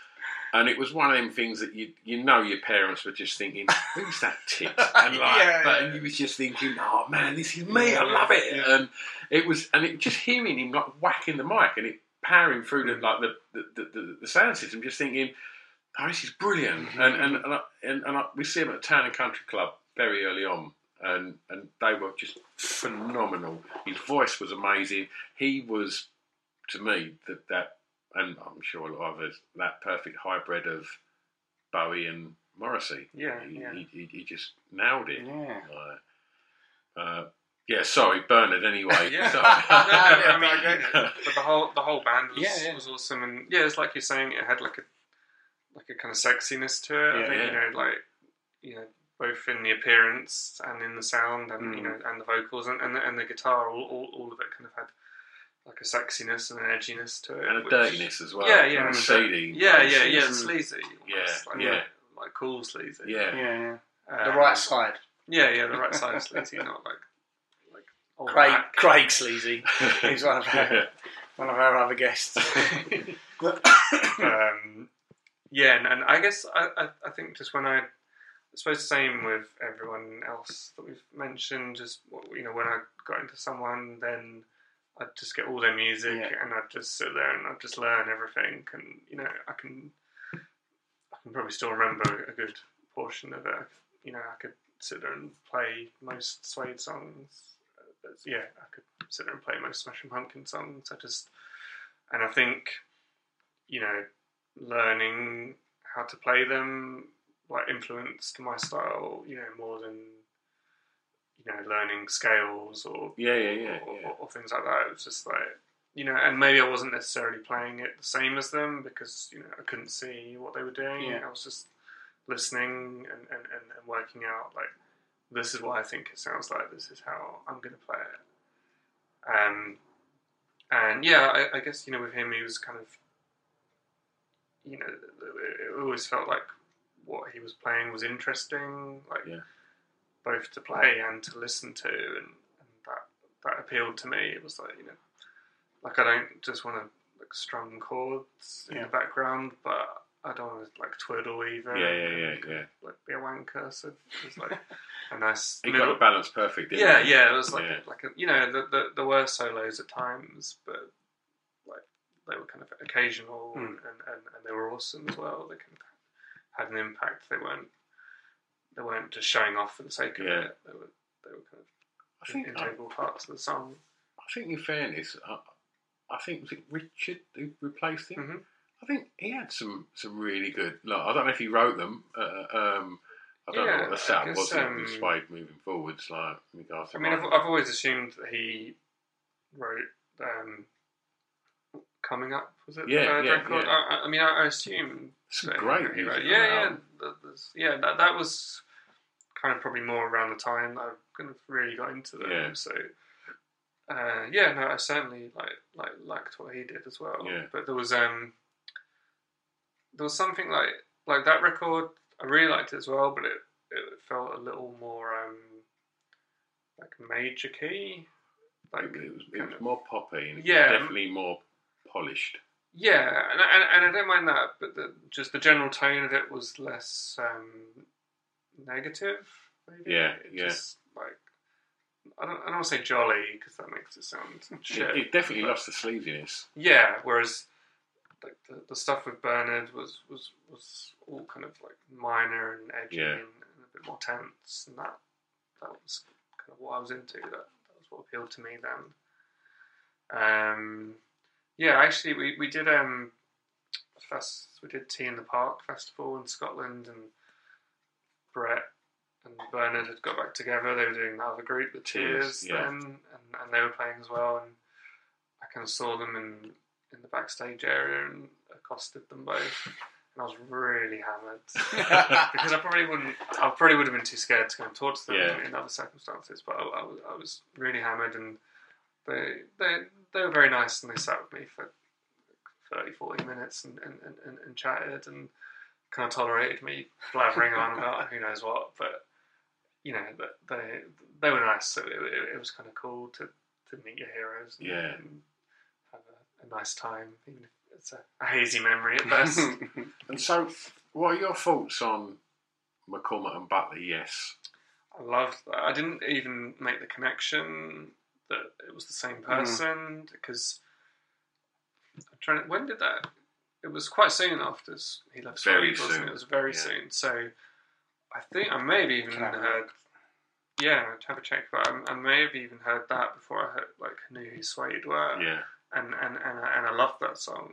Like I didn't kind of get into to them and listen to any more, but I absolutely loved that song at the time. Yeah. And then yeah, I remember later I kind of put put, put the two and two together, and yeah. I was like, oh, it's that guy. And I, yeah, I did go and actually see McCormack and Butler because like, they they did do a second album, yeah, didn't they? Like quite a few years later, yeah. But, um, So yeah, but yeah, that, that's that's that's a sensational song. It's, it's, so. It'd be in my top five of all yeah. time. Really, I think it's an absolute masterpiece. It is, oh, song. McCormack's voice is yeah. fucking beautiful as well, and uh, it's just Spectre-esque, isn't it? It's just huge, and oh, I love it, absolutely love it. It's a, it's a real cracker, that one. Came out about a year according to this later, so oh. he sort of stopped recording with them. Yeah. In ninety-four, and then Yes came out in ninety-five, so yeah, it wasn't long, much longer. Yeah. So he's, he's not producing now, yeah? Yeah, he's been producing for quite a while, I think, mm. hasn't he? He's done, he's done quite a few things. I, I can't think of any off the top of my head, but I, um, there is a... he did uh, Duff, Duffy. Oh, really? Yeah. He did like her record that was big. Yeah. Um, what else? No, my, my brain's frozen now. Yeah. But he, yeah, he's he's been prolific. Yeah. In, in, in producing. He's done collaborations. Reading from here, some I'm not familiar with this, but he, uh, collaborations with Paloma Faith. Okay. Uh, Fife. He, he'd done a soundtrack as well, but that was ninety-seven. Uh, he recorded with um, a soundtrack to Velvet Goldmine. Um, oh, and he did right, that with yeah, Tom York yeah. and uh, Greenwood. Oh, right. Yeah, yeah, so some other things that he's, uh, one, that, wasn't that he's put his... Uh, Placebo with a band in Velvet Goldmine, am I right? Mm, mm. In twentieth yeah. Century Boy. I can't, do you know yeah. what? I can't remember. Yeah. Yeah, I'm sure they were. Remember that? I've only seen it once when it came out. I was a bit disappointed. I can't remember it. It was a loads no, of hype about it. If I've seen it, I've, it's it's yeah. got, it's gone somewhere in the you know the records. Yeah. I can't dig it out at the moment. That's yeah. for sure. I saw it at the time, but I don't think it was no. a classic to no. see again. I don't know. Because I always want to confuse it with Almost Famous. No, I think that's the thing, um, which was all right. I quite liked Almost Famous. Yeah, it's quite a film, I bet. Um, I'm trying to think if there's anything else to, to discuss about Bernard Butler. What tracks would you have on our spot list? Good shout. Oh, I probably need to have a look at a list of them. Um, I guess, you know, Animal Nitrate was... was one of my favourites, and mm-hmm. The Drowners. That was, that was mm-hmm. good. So, I don't know, like, I loved every song on, yeah, yeah. on, on those first two records. Um, it's aged really well, we the music Pigs, as well. That's like an awesome riff. That's that's, that's not on an album. Is that on the first album? We Are The Pigs is on the second. Or, it's second. Definitely on the second album. I remember yeah, that. Yeah, the one that's in between. That they, what was that? Um, what's it? We'll Stay Together, was it? Yes. We'll Stay Together. Stay Together, yeah, yeah. yeah. That was... um. Yeah, and, and and they never played it live. I think, it was, I don't know if it was between the first two records or the second and third, but they they never, they because there was like the connection with yeah. Bernard, so they, they refused to ever play it. Um, but then they, they played it at like farewell, before they came back, when they split the first time, they played it for I think the first ever time at their great record. fan club show thing, which was that. Which is awesome. They did, um, when they were going to split, they did this really cool thing where they did five nights at the, oh, it's like an art college in Trafalgar Square. I've forgotten the name of it. It's quite an intimate place, and they did five shows, and they did each record, and they just played each record all the way through, and oh, nice. like B-sides and stuff. Especially it was before everyone started doing that, because yeah. it's quite a common thing now, isn't it, to go and play your classic record, but... This would have been like two thousand two or something, yeah. two thousand three. And, um, yeah, I remember kind of desperately trying to get tickets. It was really hard to get tickets, and somehow managing to blag my way in. I was I was like giving out flyers for, yeah. for things then. I did that because I was a student for money, um, and then I was kind of giving out flyers and managed to somehow blag my way in, which was which was awesome. Nice. nice. Um, yeah, I can't think of any other Bernard trivia. Best place you've ever blagged your way into, Stu? Um, oh, if we can, we, we keep it to mid nineties. I, I had a good one. Um, we uh, we went to see um, when Blur became boy band huge. Yeah. Um, they decided to play a seaside tour. And um, it was around the time of Great Escape, I believe. Um, and they played Oscar's nightclub on Clacton Pier. and uh, and I think there was probably two hundred tickets, if that. Yeah. And uh, me and my mate Wayne, at the time, there was a music magazine called Select. Mm. And uh, Select was great. It was like, yeah. it was a good... like indie mag, and you had posters in the middle for your walls, which is always good. Nice. Uh, but they were like quite cool posters. They yeah, were like yeah, good yeah. photos. Yeah. Um, and uh, yeah, and I remember um, going there, and, and we just made these little credit cards saying we was like select journalist press pass and laminated them. They must yeah. have looked so shit looking yeah, yeah. back. And uh, and we just turned up and just went up, um, press pass we're here from Select Magazine, and just went straight through. And, and literally they had like a little barrier, and then there was some other guys that like had really flash cameras. We had like a shit Instamatic thing with a flash. And we were just sitting there pretending to take notes, but basically Alex was like literally about a foot in front of me. And I was just sharing my fags with Alex, or something, smoke inside. And yeah, so I blagged, I blagged into Blur on, on Clacton Pier. That was that was good. Mate, that's wicked. Yeah. I would, literally, I asked you that question, and I also thought, have I ever done it? And I've never done a lot of it. Never been the guy to do that. And then I just remembered, I, I did. It's it's it's ridiculous. It, it was luck. Um. It was, it was, I was at uni, so I was about, I think I was about, it was about ninety-nine. And uh, a girl I was dating was like, uh, friend's band is playing. And this was in Birmingham. Mm-hmm. It was in Digbeth. It was kind of near the Custard Factory, which is a massive, like, raver's spot for um, good dance music and, and hip hop. But it wasn't there. It was like a sort of a pub and a venue up, as kind of down that same sort of area. And we showed up and, um, It was on. It was. A, it was a big Irish pub, but there was like two floors to it. And we walked in, and it was like this, almost like this reception to the front of it. And I said, um, "Oh, we're we're we're here to see a band." And the guy was like really sort of like secretive about it. And and then um, my friend, my girlfriend, said, "We need to see the drummer." And the guy at the door went, "He's the drummer." And then I just went, yeah, because I was, you know, I just thought I'd say it. I wasn't really thinking about the consequences. He was like, oh, right, cool, cool, cool. And I said, right, well, sh- straight upstairs and that. Went upstairs, just loitering at the back of the room, and guess who it was? It was. It turns out it was a secret gig. Right, this guy, what? So probably didn't double check because it was too outlandish to question. Um, but it was Fun-Loving Criminals. It was a secret gig that they oh, were really? doing. Yeah, yeah. We were just standing at the back, and then the F L C's turned. And we're like, this isn't your mate's band. Because we weren't really using mobile phones a lot then. And we yeah. were like, oh, yeah, but I mean, it's Fun-Loving Criminals. So we just watched it. It was wicked. So it was kind of an accidental blag, but I've never, ever done it. Other than that, I've, I've been, I'm rubbish at that. I'm terrible at trying to get into to venues. What are you blagged for us? Well, the one that springs to mind, well, I mean, it wasn't strictly me, but me and two friends went already passing the rap. Two friends, no, um, went to.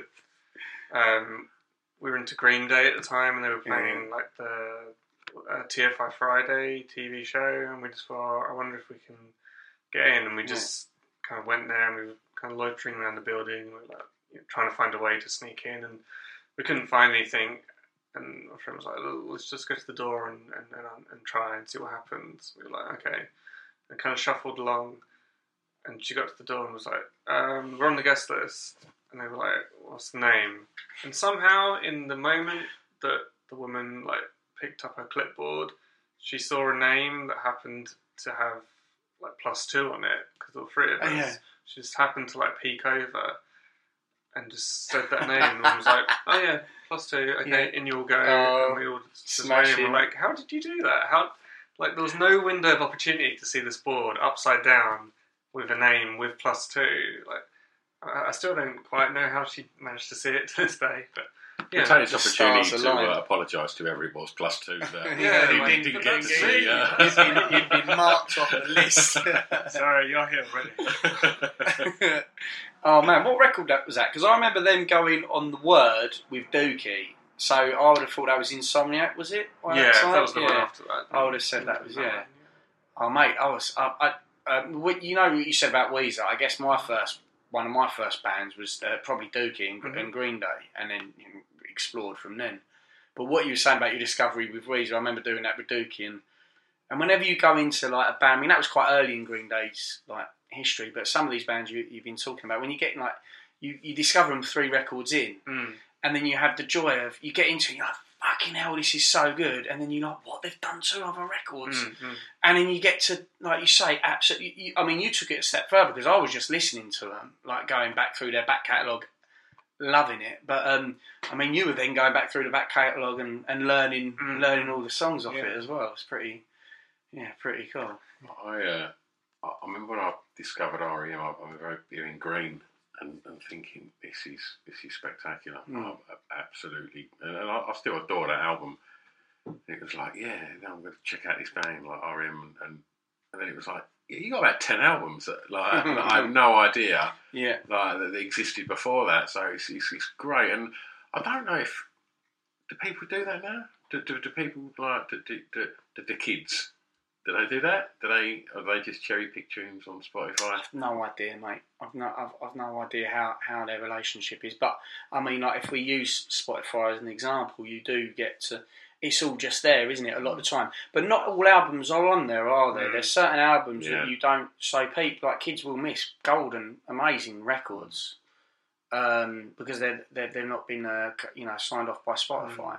But yeah, I imagine they can just, they backtrack like that, mate. Mm. But there's, I, I don't know, I don't suppose that's as fun as like finding that, rec- you know, getting hold of that record in your hands yeah. and, and rushing home because you're like, fuck, you know, you can't just, now we can just play whatever we want immediately. Yeah. You, you, get that re- you, you get that record at the store and you're like, yeah. you know, oh, fuck, it's in your bag all the way home. Yeah. You can't wait to listen to it. Yeah, yeah that's a good absolutely. feeling. Yeah. Absolutely.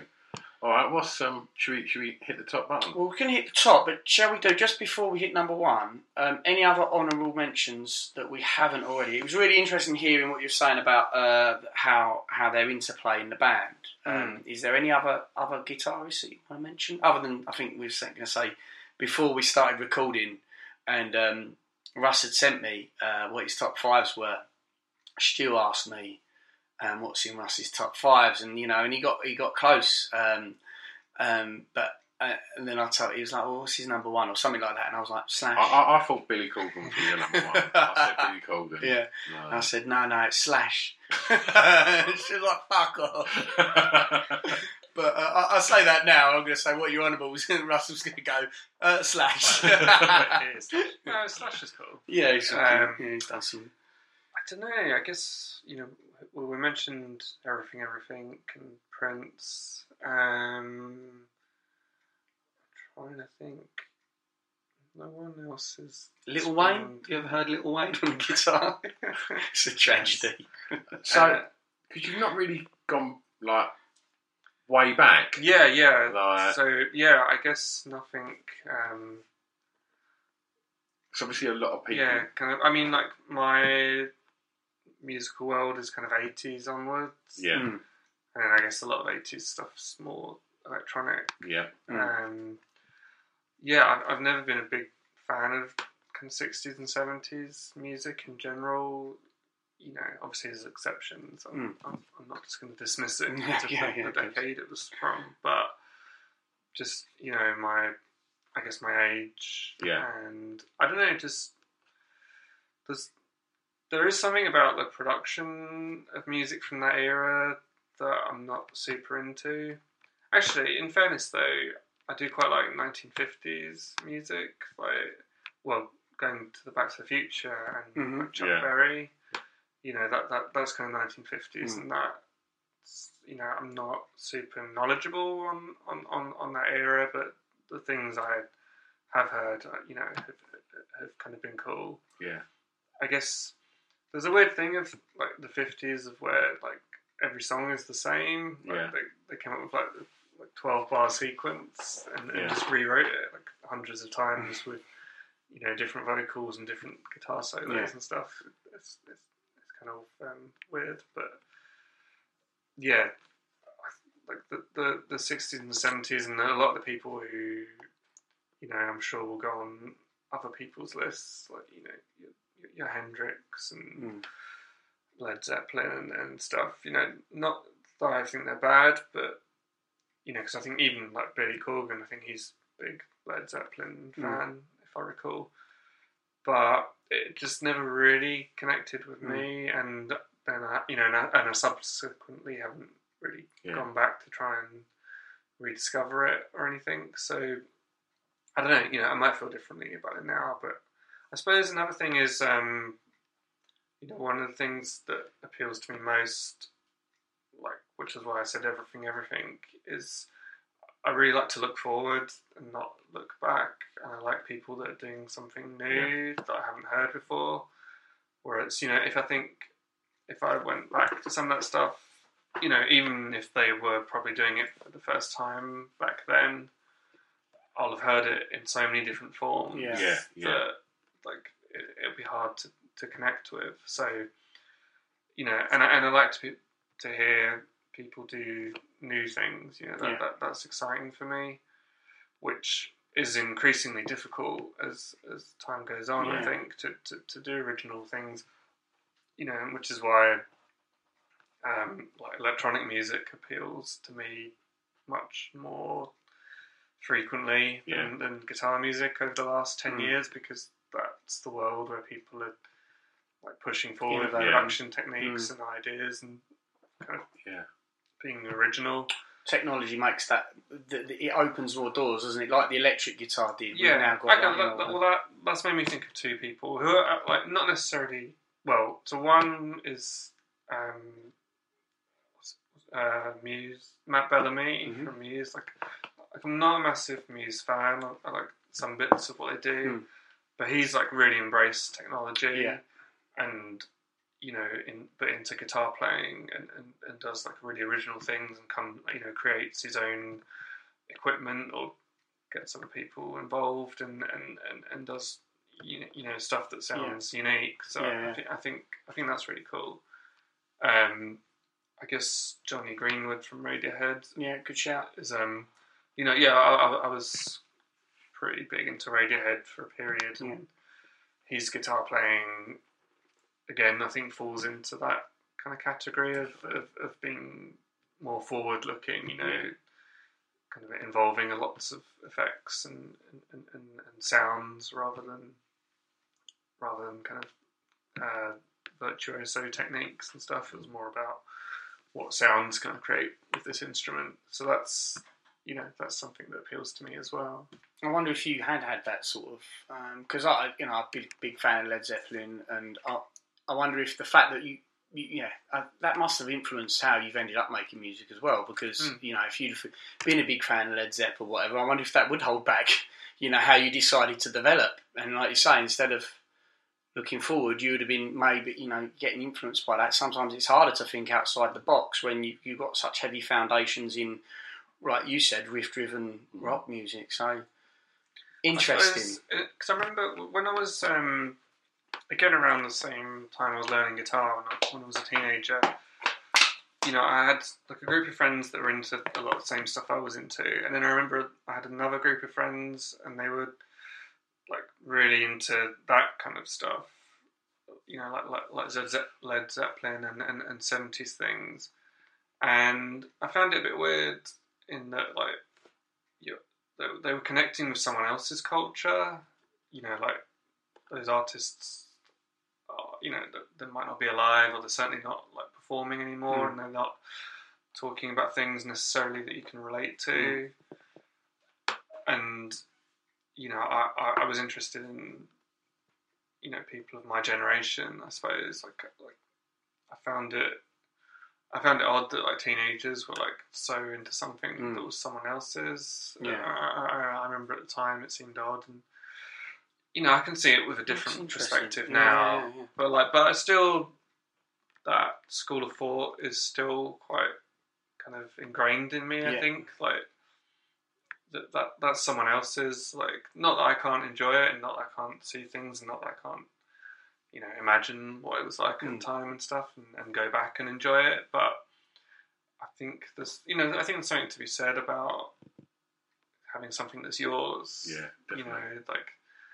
That, that, that you create a connection with and, and, and, and back and forth, you know, I, I think there's there's something in that. So I keep wanting to say things which will spoil like number one. So it's, it's been kind of it's been a it's been a challenge through the whole thing, because I think number one connects with almost yeah, every yeah, other yeah. person. It does. It, it does everything we've said. Before we drop into that, a couple of, of yours, Chris, what did you throw in there? Oh God. Um. Well, one that this is a band that you well I know Pip hates. Um, he's hated uh, Queens of the Stone Age for years, but um, Josh on for Queens of the Stone Age. I've really enjoyed his guitar, um, mm. his his play style, and even watching uh, interviews with him and, and, and how he learned. There was actually when he self-taught, there was also certain techniques that he could never do. so he never bothered. So a lot of the style that you hear in uh, Queens of Stone Age, in their sound, is him dropping chords, mm-hmm. and missing things, and as a result, his punk, his sort of play came out. And I, I think I think he's fantastic. I, I love those records. People always says they sound the same, and to me, they don't. There's a, there's, sure. there's about four okay. there's about four personalities in Queens of the Stone Age that I think all sit well together. So um, many of so, my friends adore yeah. that band. I, I, I, I don't dislike them. I just don't mm. get it. I don't yeah. see what the, the hype is. Yeah, fair dues, mate. Fair dues. Um, yeah. How about yourself, mate? Again, I've got to be careful. Um, but I'll. Um, I really, I really rate Peter Buck from R E M. Okay, yeah. I think he's he's played. He's he's got quite a unique sound. I like that. Um, Robert Smith. I think Robert Smith's got played some really nice guitar. Mm, yeah. Um, not I, wouldn't think to, I wouldn't think to say Robert Smith. But yeah. It's very true. Yeah. Uh, Bernie Sumner from The Order. Um, I was yeah. actually contemplating him for the yeah. honourable mentions list. Yeah. yeah. Um, Frank Black. Um, first and more is, is, yeah, loads. We could probably do an honourable mentions for you yeah. as a podcast in itself, oh, mate, I reckon. Yeah. Let's do it. Let's, right, let's, number let's one the then. In one. uh, number one is Johnny Marr. The man, the myth, the legend. Well, well done. You're not saying it. I'm, well yeah, done, Stuart, as well. Oh, I, you know, I, literally, like, I just I couldn't talk about guitars for so long and not say the words Johnny Marr. I really had to bite yes, my tongue. He probably exploded when time. He saw that as a number um, one. You know, yeah, I certainly think you know the Bernard Butler was the connection. I think they play quite similar styles. Yeah. I imagine. I, I haven't read interviews really with Bernard. I'd, I'd be very surprised if Johnny Marr wasn't an influence on, on his playing. Um, again, another one where I discovered the Smiths and just got completely absorbed into the Smiths and learned every single Smiths song. Um, they, they were hard ones to learn because uh, I'm actually reading his autobiography at the moment, which is really interesting. Um, the thing with them is, you know, he was the only guitarist in the band, and knowing nothing about production or much about guitars in general at that point, I, I just remember thinking, like, how the fuck is this guy playing all, all, all, all this, like, all these guitars at the same time? I, I don't understand how he's doing this. It's one person and there's all this stuff going on. I, I, I can't comprehend it. Um, you know, and knowing now what I know and reading the book and stuff, obviously, lots of kind of over, overdubs and productions and things which helped create that. But um, at the time for me, I, you know, I went through the same thought process of, well, I'm just going to listen to it and work out how I want to play it. And, you know, so I ended up kind of, I think probably, you know, the, the main influence on my style was trying to do lots of things at once as one person, which you can't technically do, but you're finding ways to do them. You know, whether it was like, you know, kind of like like, like playing chords, but incorporating arpeggios and, and riffs, so you're you're doing a rhythm and a lead at the same time, or whether it was using pedals and kind of like making loops and delays and things, which were creating more guitars than, right, yeah. than were actually there. Yeah. How does it, uh, uh, as, as a guitar as a guitarist, do, do you know that kind of how soon it's now sound? He's well, um, yeah. That? I mean, there's, there's loads of stuff going on there. I mean, I don't know. It'd be interesting to see how they played it live like, yeah. at the time. I don't know how how they did. There's pedals, were did. pedals that not evolved, I suppose. Yeah, they were, but there's so much kind of overdubbed because there's the main like, yeah. like, which is like a kind of tremolo yeah. thing, and then there's the yeah. which is reading the book. It was some weird feedback thing. He just mm. overdubbed, and yeah. there's other kind of little melodies going on. So, I mean, I know for a period they had two guitarists in the Smiths uh, touring. Craig Gannon, wasn't yeah, it? Yeah, yeah. So. Whether, you know, yeah, it would be much more feasible yeah. to people. I did see Morrissey play at Reading years ago, and he did How Soon Is Now. Yeah. And it sounded awesome, so yeah. I, I don't know exactly what they were doing. Yeah. Yeah, I'll have to um, gear, because just reading the book at the moment, I kind of, it made me think, oh, I've never actually seen a video of the Smiths playing. I, I, like, I could actually oh, yeah. find it on YouTube, I'm yeah. sure, and, and, and, and see. And yeah, going back, you know, they, they, they do sound very different. They sound more punky live because it is just the four of them yeah. than, than how they do on records. Quite different sound, I think. But, um, yeah, and I think the other thing I kind of got from from both Johnny Marr and Bernard Butler was they they do a thing a lot where they play, um, I don't know what the technical term for it is, but they're playing like two notes on the higher strings at the same time. I'm trying to think of an example. So an example would be like the riff of This Charming Man. Yeah. Like the da-da-da-da, but it's like two notes making a harmony, like mini chords, I guess. Yes. Like, but they're so small that you can kind of make them into a, a, a lead melody almost. Yeah. Um, you know, like that concept was was really influential on me, and, and something something I do a lot and, and, and still do. Um, you know, and guess again, yeah, it's interesting reading his book because he was, I think, quite a similar mindset of me of, you know, kind of interested in the, the technology and what else you can do with the sounds and, and, and where else you can take things. Yeah. Um. And yeah, there was something in the book. He with his manager when he first met his manager, he kind of played him something. And his manager was like stunned. He was like, I've never seen anyone play the guitar like that. Yeah. Because I guess I think he, he kind of went through almost a similar process of what I did with him, in that he was like listening to other people and, and working it out himself and and creating this, you know, I'm going to play these things this way, because I don't know how they're producing yeah. them, and you know, almost the same yeah. thing I went through. Finding so, your own style as a result yeah. of accident and experimentation. Yeah, yeah. So it's almost like he's kind of accidentally passed on that, that technique to me, yeah. and I've taken it in, in my direction.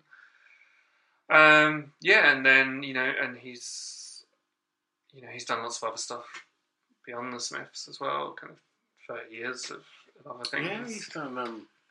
I didn't realise, you know, re- reading the book, I know I know bits and pieces of the things he's done, but he's done so much stuff with so many kind of big names and things. Massive names. It's like, you know, it's kind of, what well, a life. Uh, what we're talking is, didn't he, on on uh, the Naked yeah. album, played on Nothing But Flowers, I think, didn't he? And um, The The. Yep, The The. Pretenders. Um, um, electronic, obviously. Yep, Electronic. Uh, Um, what else was there? He did. He had his own band for a while, the Healers. Yeah.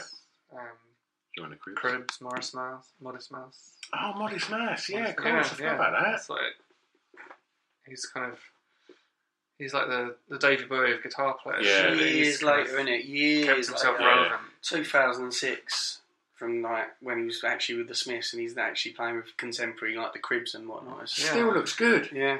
Still looks super cool. Yeah. Uh, my, my my brother seen the Cribs um, in uh, in a little place in Australia, and I don't think the Cribs were that big um, out there. My brother went along and said, like, literally afterwards everyone just sort of left and just stuck about and just thought, I'm gonna have a beer with that fellow over there. He just didn't have a beer with Johnny Marr, so it was amazing. Oh my gosh. Uh, But, uh, he's had a few people just roll into his new restaurant and eat at a famous or uh, yeah, like legendary yeah. musician. So, did you have not that long ago? It's, it's not, not two weeks ago. Who was it? I can't remember. It was, was uh, my, my mum messaged me because my brother put a, he runs a restaurant and bar in, in Brisbane. Mm-hmm. My brother, we will get back to Johnny Moore incidentally. um, but um, my mum went, your brother's got a famous person in his restaurant at the moment. Um, he's a big fat old man with glasses, and I just thought, who is that? So I thought, go and have a look, and yeah, I just apparently strolled in and just said, do you mind, is it okay if I eat up the bar? But I was like, no, no, sure. And my brother's thinking, oh my God, I'm sure this is, and my brother's just like, what, what, what, you know, you, you from round here? Yeah. Clearly with an American accent. He said, no, no, I'm from, I'm from Boston. Like, I'm just over here, like playing a gig in my band. My brother's like, you're fucking Frank Black, aren't you? And he was like, yeah, and he was like, oh my God. And he said he just sat there for about forty minutes just chatting to my brother, eating his lunch with him, and said he was just really, really lovely fella. which is always nice. But you ain't as good as Johnny Marr. Not that, no. No one's as good as Johnny Marr. Favourite Smith song, Russ? Um, I don't know. Um, trying to think. Top five Smith songs um, being the best podcast. Mm-hmm. Heaven Knows I'm Miserable Now. Really? That's, that's a favourite. Okay. Um, I've forgotten the name, but I can play them all. Where's the guitar? My mind. Early, late, still, still, still, still ill. Yeah, still ill. That one's awesome. This charming man's great. Um, Boy with the Thorn in His Side. This, what do you make of the solo in that? Cause it's, that's one of the only Smith songs that's actually got a bit of a solo, hasn't it? Which one? Boy with the Thorn. Does it? No, no. Hang on. No, I'm the one with of... the solo is. Um, yeah. Uh, Panic? No. No. Um, it's shop shoplifters. Shoplifters. Yeah. It sounds like Nick Kershaw, the the, the the guitar solo. It's really weird. Yeah, it's it's probably yeah one of, if not the only yeah. guitar solo on on, on a Smiths song. I don't know. Yeah, I mean it works. It doesn't, yeah, it does work. Place. It does work. You ain't going to get any negativity on the Smiths album. uh, not at all. Uh, Favourite Smiths song, Chris? You're it's a massive my, Smiths fan, I'm not, aren't you? Yeah, I'm not, I dived into Smiths only like four or five years ago. Mm-hmm. um, I, I guess my real passion when I started uh, getting into music was hip-hop, and it was quite aggressive hip-hop mm-hmm. as well. So that was kind of like, you know, I, I did a lot of unpicking those sort of things. It was hip-hop and drum and bass and quite heavy like metal to start with, I guess, and, and then dance music. So I didn't really get into Smiths till about five Five years ago, and, and bizarrely, I'd say what as always, uh, what what I the, the thing that I'll listen to the Smiths isn't. I, I don't like Morrissey's voice for some reason. Mm. It's it's, no, no, no. it's like cucumber to me. Mm. He, he, he, it's unpalatable, really. Yeah. I mean, you're wrong, but yeah, I, I get yeah. And and do you know what? Even now, I feel like I'm mellowing on that opinion. Yeah. And um, but how soon is now? And that is probably Mark because of Mar's guitar mm. guitars on that. Because to me, that's quite haunt. That record was always. Been haunting to me, and I've always liked sort of the trip hop, like you know, uh, Uncle Science Fiction. It's all very, or um, yeah, they've done lots of haunting atmospherical music, and I, I love that. I like that sort of melancholy tune, and How Soon Is Now is that for me. So yeah. definitely, that, it, that definitely connects. Yeah, I think How Soon Is Now is is their is their fool's gold. I think it's yeah. their one song that doesn't really sound like anything else they've done. Yeah, yeah. that yeah, sounds yeah. timeless. Yeah. Uh, I think it's uh, it's from outer space. That song, it's brilliant. Yeah, yeah I, I discovered them a little later as well. I mean, not probably like ninety-nine, two thousand, mm. but I kind of I wasn't so into guitar music around that time because it was quite shit around that time. I recall. I'm trying to think of when I first heard them. I can't remember. Yeah, but it was definitely a bit later than. All the kind of other stuff. What was ninety-nine? Was that the kind of... The, new metal? The, the, the new metal, metal, or was it just on the arse end of new metal? It the yeah. Travis, was it the Travis and the kind oh, of... Uh, yeah. Oh, God, it is. I mean, I, it was a tragic time. Queuing breaks. I really struggled yeah. with it all. I mean, that's a podcast breaks. in itself of the, yeah. the, how much I hate a lot of the, the a lot of the bands that came out of that area. I'm not going to start bitching, but you're right. It was it was it wasn't a good time. I remember going to a Q Awards. And just, I, I spent most of the time. There, I don't even like football. And there was an England football match on in the toilet, and I spent most of the time in there watching that because the bands just were not doing it. They were they were doing the opposite of please me. I was getting frustrated listening, so I was just hanging out in the toilet. So my mates were coming in and going, "You can come out of here anytime soon, mate. This is getting a bit weird." I'm like, "No, no, I'm cool in here, mate." Yeah, why was there yeah. a telly in the, the toilet, know, mate? It was like in uh, Indigo, oh. in the O two. So it might have been slightly later than ninety-nine, actually, but not not much. It was quite brand new. The, the, the whole millennium thing was all kind of quite new. So, yeah. So the Smiths come calling at that period. Yeah, yeah. And then, um, yeah, because I was living... No, I, th- I think I'd, like, kind of... I had discovered them around the other time I was, I was I was learning guitar and getting into music, but I didn't, like, super, super get into them. I don't know, I don't know if I'm misremembering, because I feel like I remember sitting in my bedroom at my parents' house, like, just learning all the songs like I did with the others.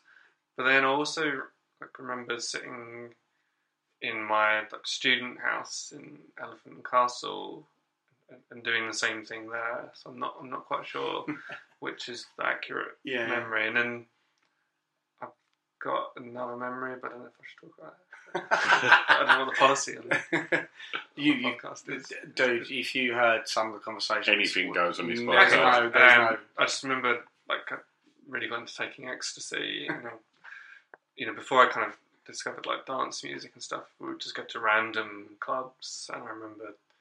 we were stumbling around um, like Tottenham Court Road, and you know, me and a few friends, like all in a good mood, I guess. And um, we were just like, oh, we just need somewhere, we just need music, somewhere to go in, and we just found this kind of like crappy eighties club. But then, kind of like This Charming Man came on, and it was just like brilliant, like com- completely glorious. And I was with like a, a, a girlfriend at the time, and mm. it was just like, you know, it just kind of seemed magical, and I think it really got me back into the Smiths yeah. again. Then that's just brilliant. Like, oh, I remember how kind of how good they were, and I think that probably instigated me kind of then going back to my, my student hat and student house and, and learning all the songs again. That's really good. Excellent. So, have you met Johnny Moore? Yeah, only briefly. Um, I was doing a festival with Ash, and I think they those guys seem to they seem to know him. And yeah, we were just in catering, and we kind of all just sat down at a table with him when he was eating. And um, yeah, you know, he he was cool. He just kind of he, he held court right over the table and just kind of regaled everyone with stories over over lunch. And, and I never saw him again. It was, it was pretty cool. Superb. Okay, that was awesome. That was a great. That was really fun talking about that. Um, And li- listening to reasons why. Uh, I just like I'm just really enjoying doing this podcast.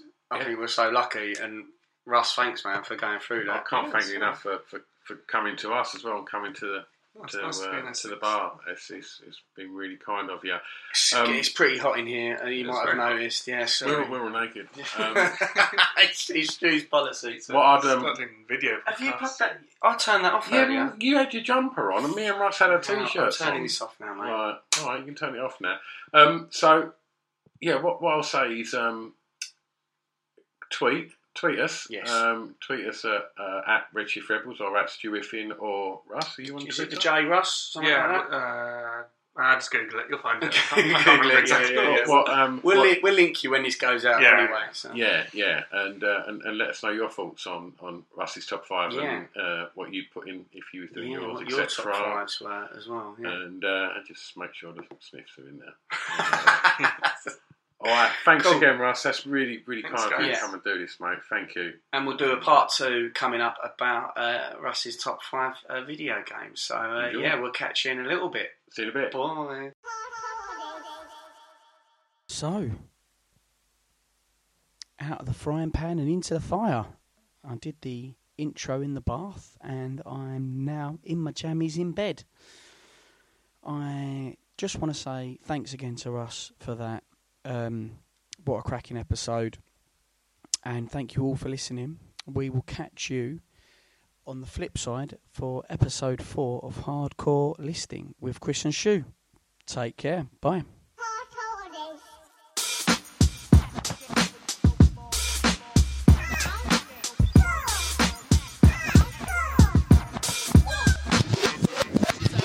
Chris and Shu present Hardcore Listing, the podcast. Planning for your next trip?